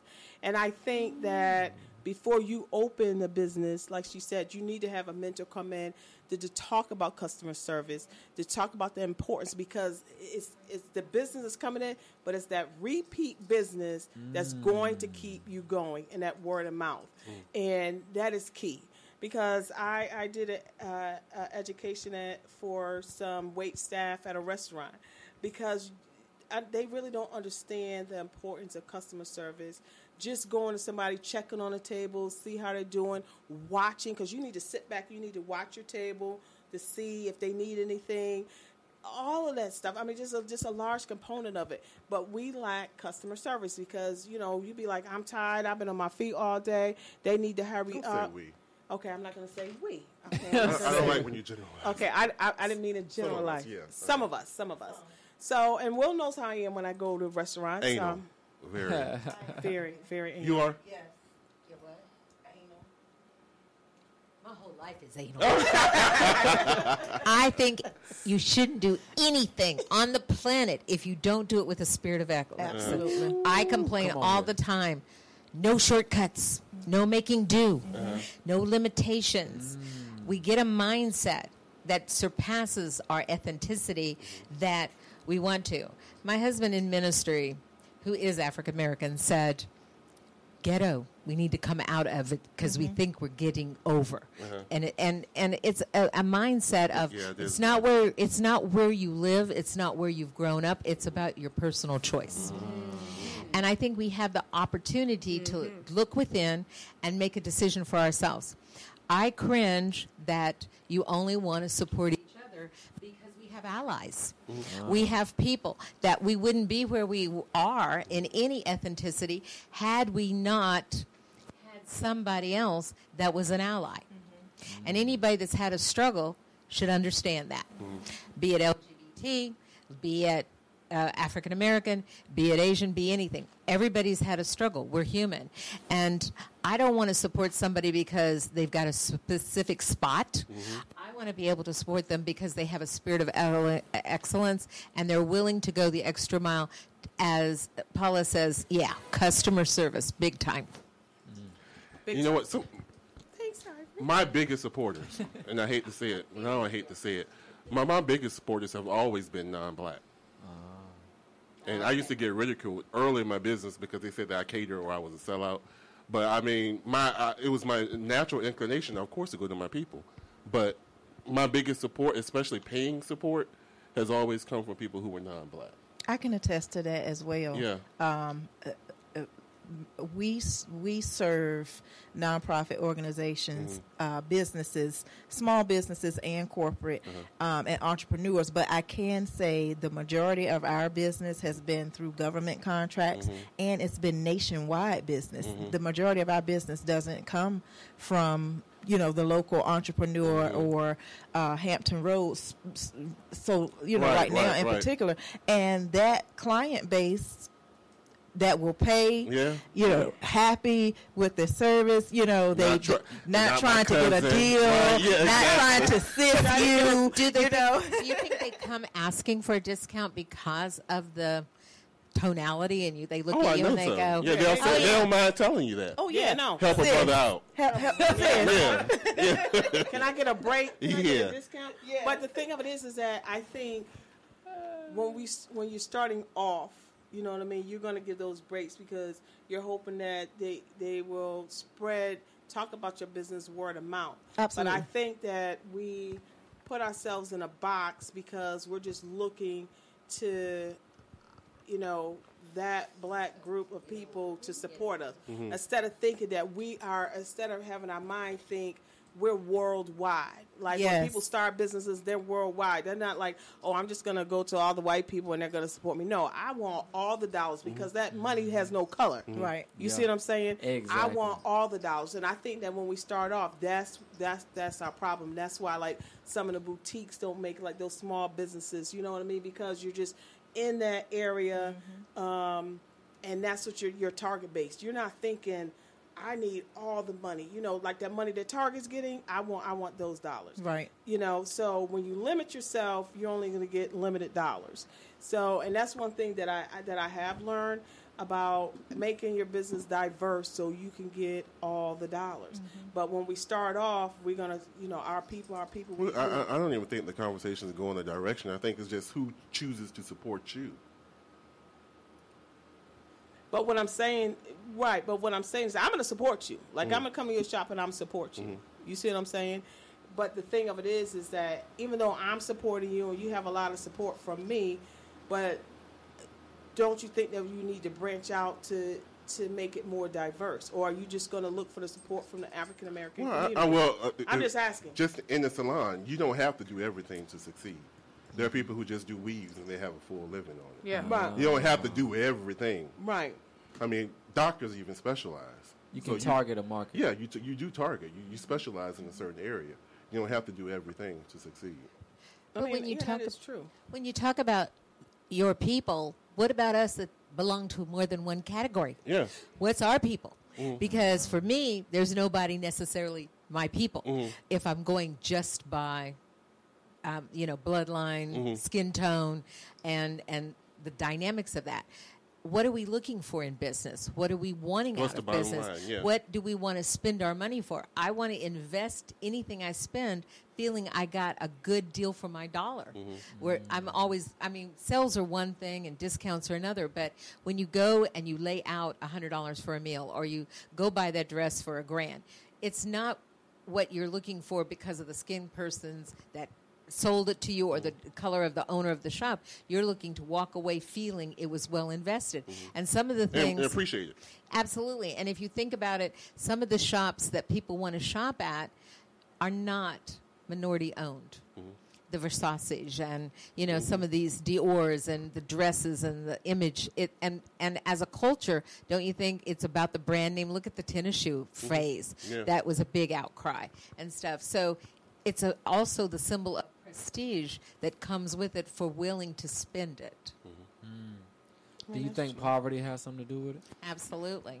Mm-hmm. I, not all, all black people aren't poor, but uh, it's a large percentage of of African American people that are in poverty or near poverty. And if you are stressing out about paying the bills or this and that, because I talked to my uncle about this, he was talking about residual income. Mm-hmm. He was like, when you have wealth that comes every month, and you you don't have to stress about money, you are investing with another mindset. You're not like, uh, okay, got to pay the water, uh, got to pay Yeah. my rent, I got to pay my car note, and you said your CDs is how much, son? Right. And Oh, uh, yeah, you know what I mean. Versus you like That's a good point. the rent's paid or the Mhm. mortgage paid, car paid. I got a yacht. How, oh, ten dollars. Uh, go get the get the bag of money I got over there. Boom, here you Mhm. go. You know what I mean? They're gonna support you a little bit more. They're not gonna ask for no type of discounts a lot of times when you. But wealthy people hold on to their money too, and they think about investing it. They spend less overall mm-hmm. because they're looking for quality. Mm-hmm. Mm-hmm. Um, we read the books like Thick, uh, you know, Think and Grow Rich, and how to, but how you a man thinketh, so is he. So if we think poverty, we bring and Yeah. draw poverty because of our mindset. Mm. Everything we become a product of by how we think. And if we can break the mindset of how we think about money, then that in itself can bring a change. And as a, a culture, there's also been that mindset to make people think they were broke. Mhm. The value of what we really have the love, the The family, the relationship, yeah. unity, the relationships, the creativity, the uniqueness um, as a superior race because when you look at books like um, America's Gift to you know uh, Africa's Gift to America and some of the literature and some of the real dynamic people that have been hidden in history that were African American that's been hidden and those traits and all that's been covered up to keep people ignorant to their own heritage. It's not taught it's not shared. And it's been a form of brainwashing because it was beat murdered and killed out of a group of people. Right. Awesome. Awesome. Well, ladies, once again, thank you. Thank you for Powerful. participating in our chat. Powerful. We appreciate yeah, it. Yeah, well, I'm on the Thank warpath you. about this I'm madness. just I am so over it. right- Uh-huh. I grew up with racism. They Mhm. did short of everything but burn a cross in our front yard. I was three years old when my mother, being Caucasian, married my stepdad, who was African American.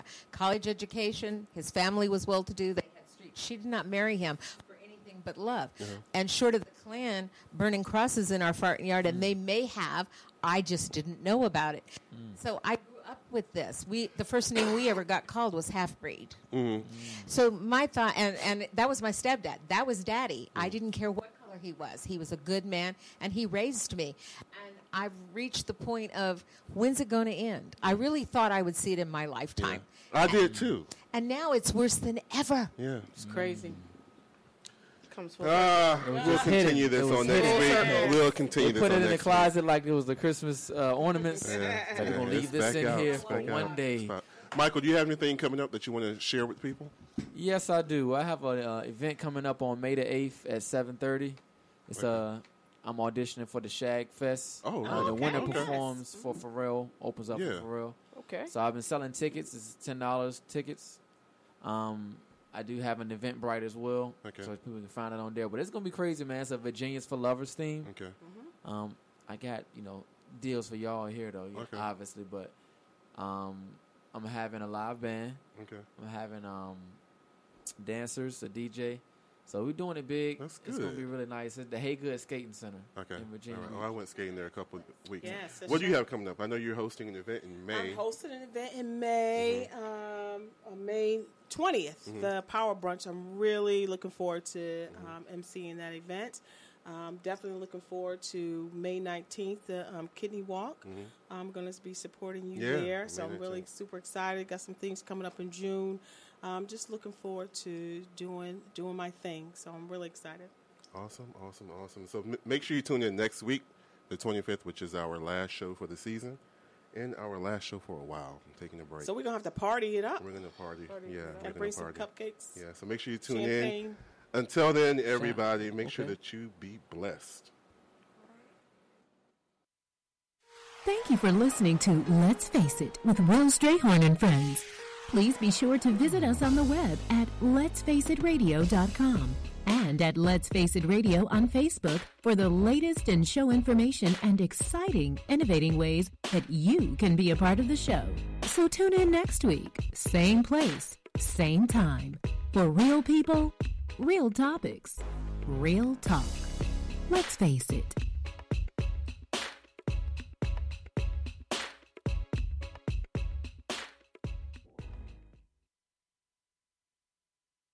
Critics and audiences are cheering for Bumblebee. It's an incredible 93% fresh on Rotten Tomatoes. Light it up! The perfect blend of action, heart, and humor. Not just a great Transformers movie, a great movie, period. Bumblebee, now playing. Rated PG 13.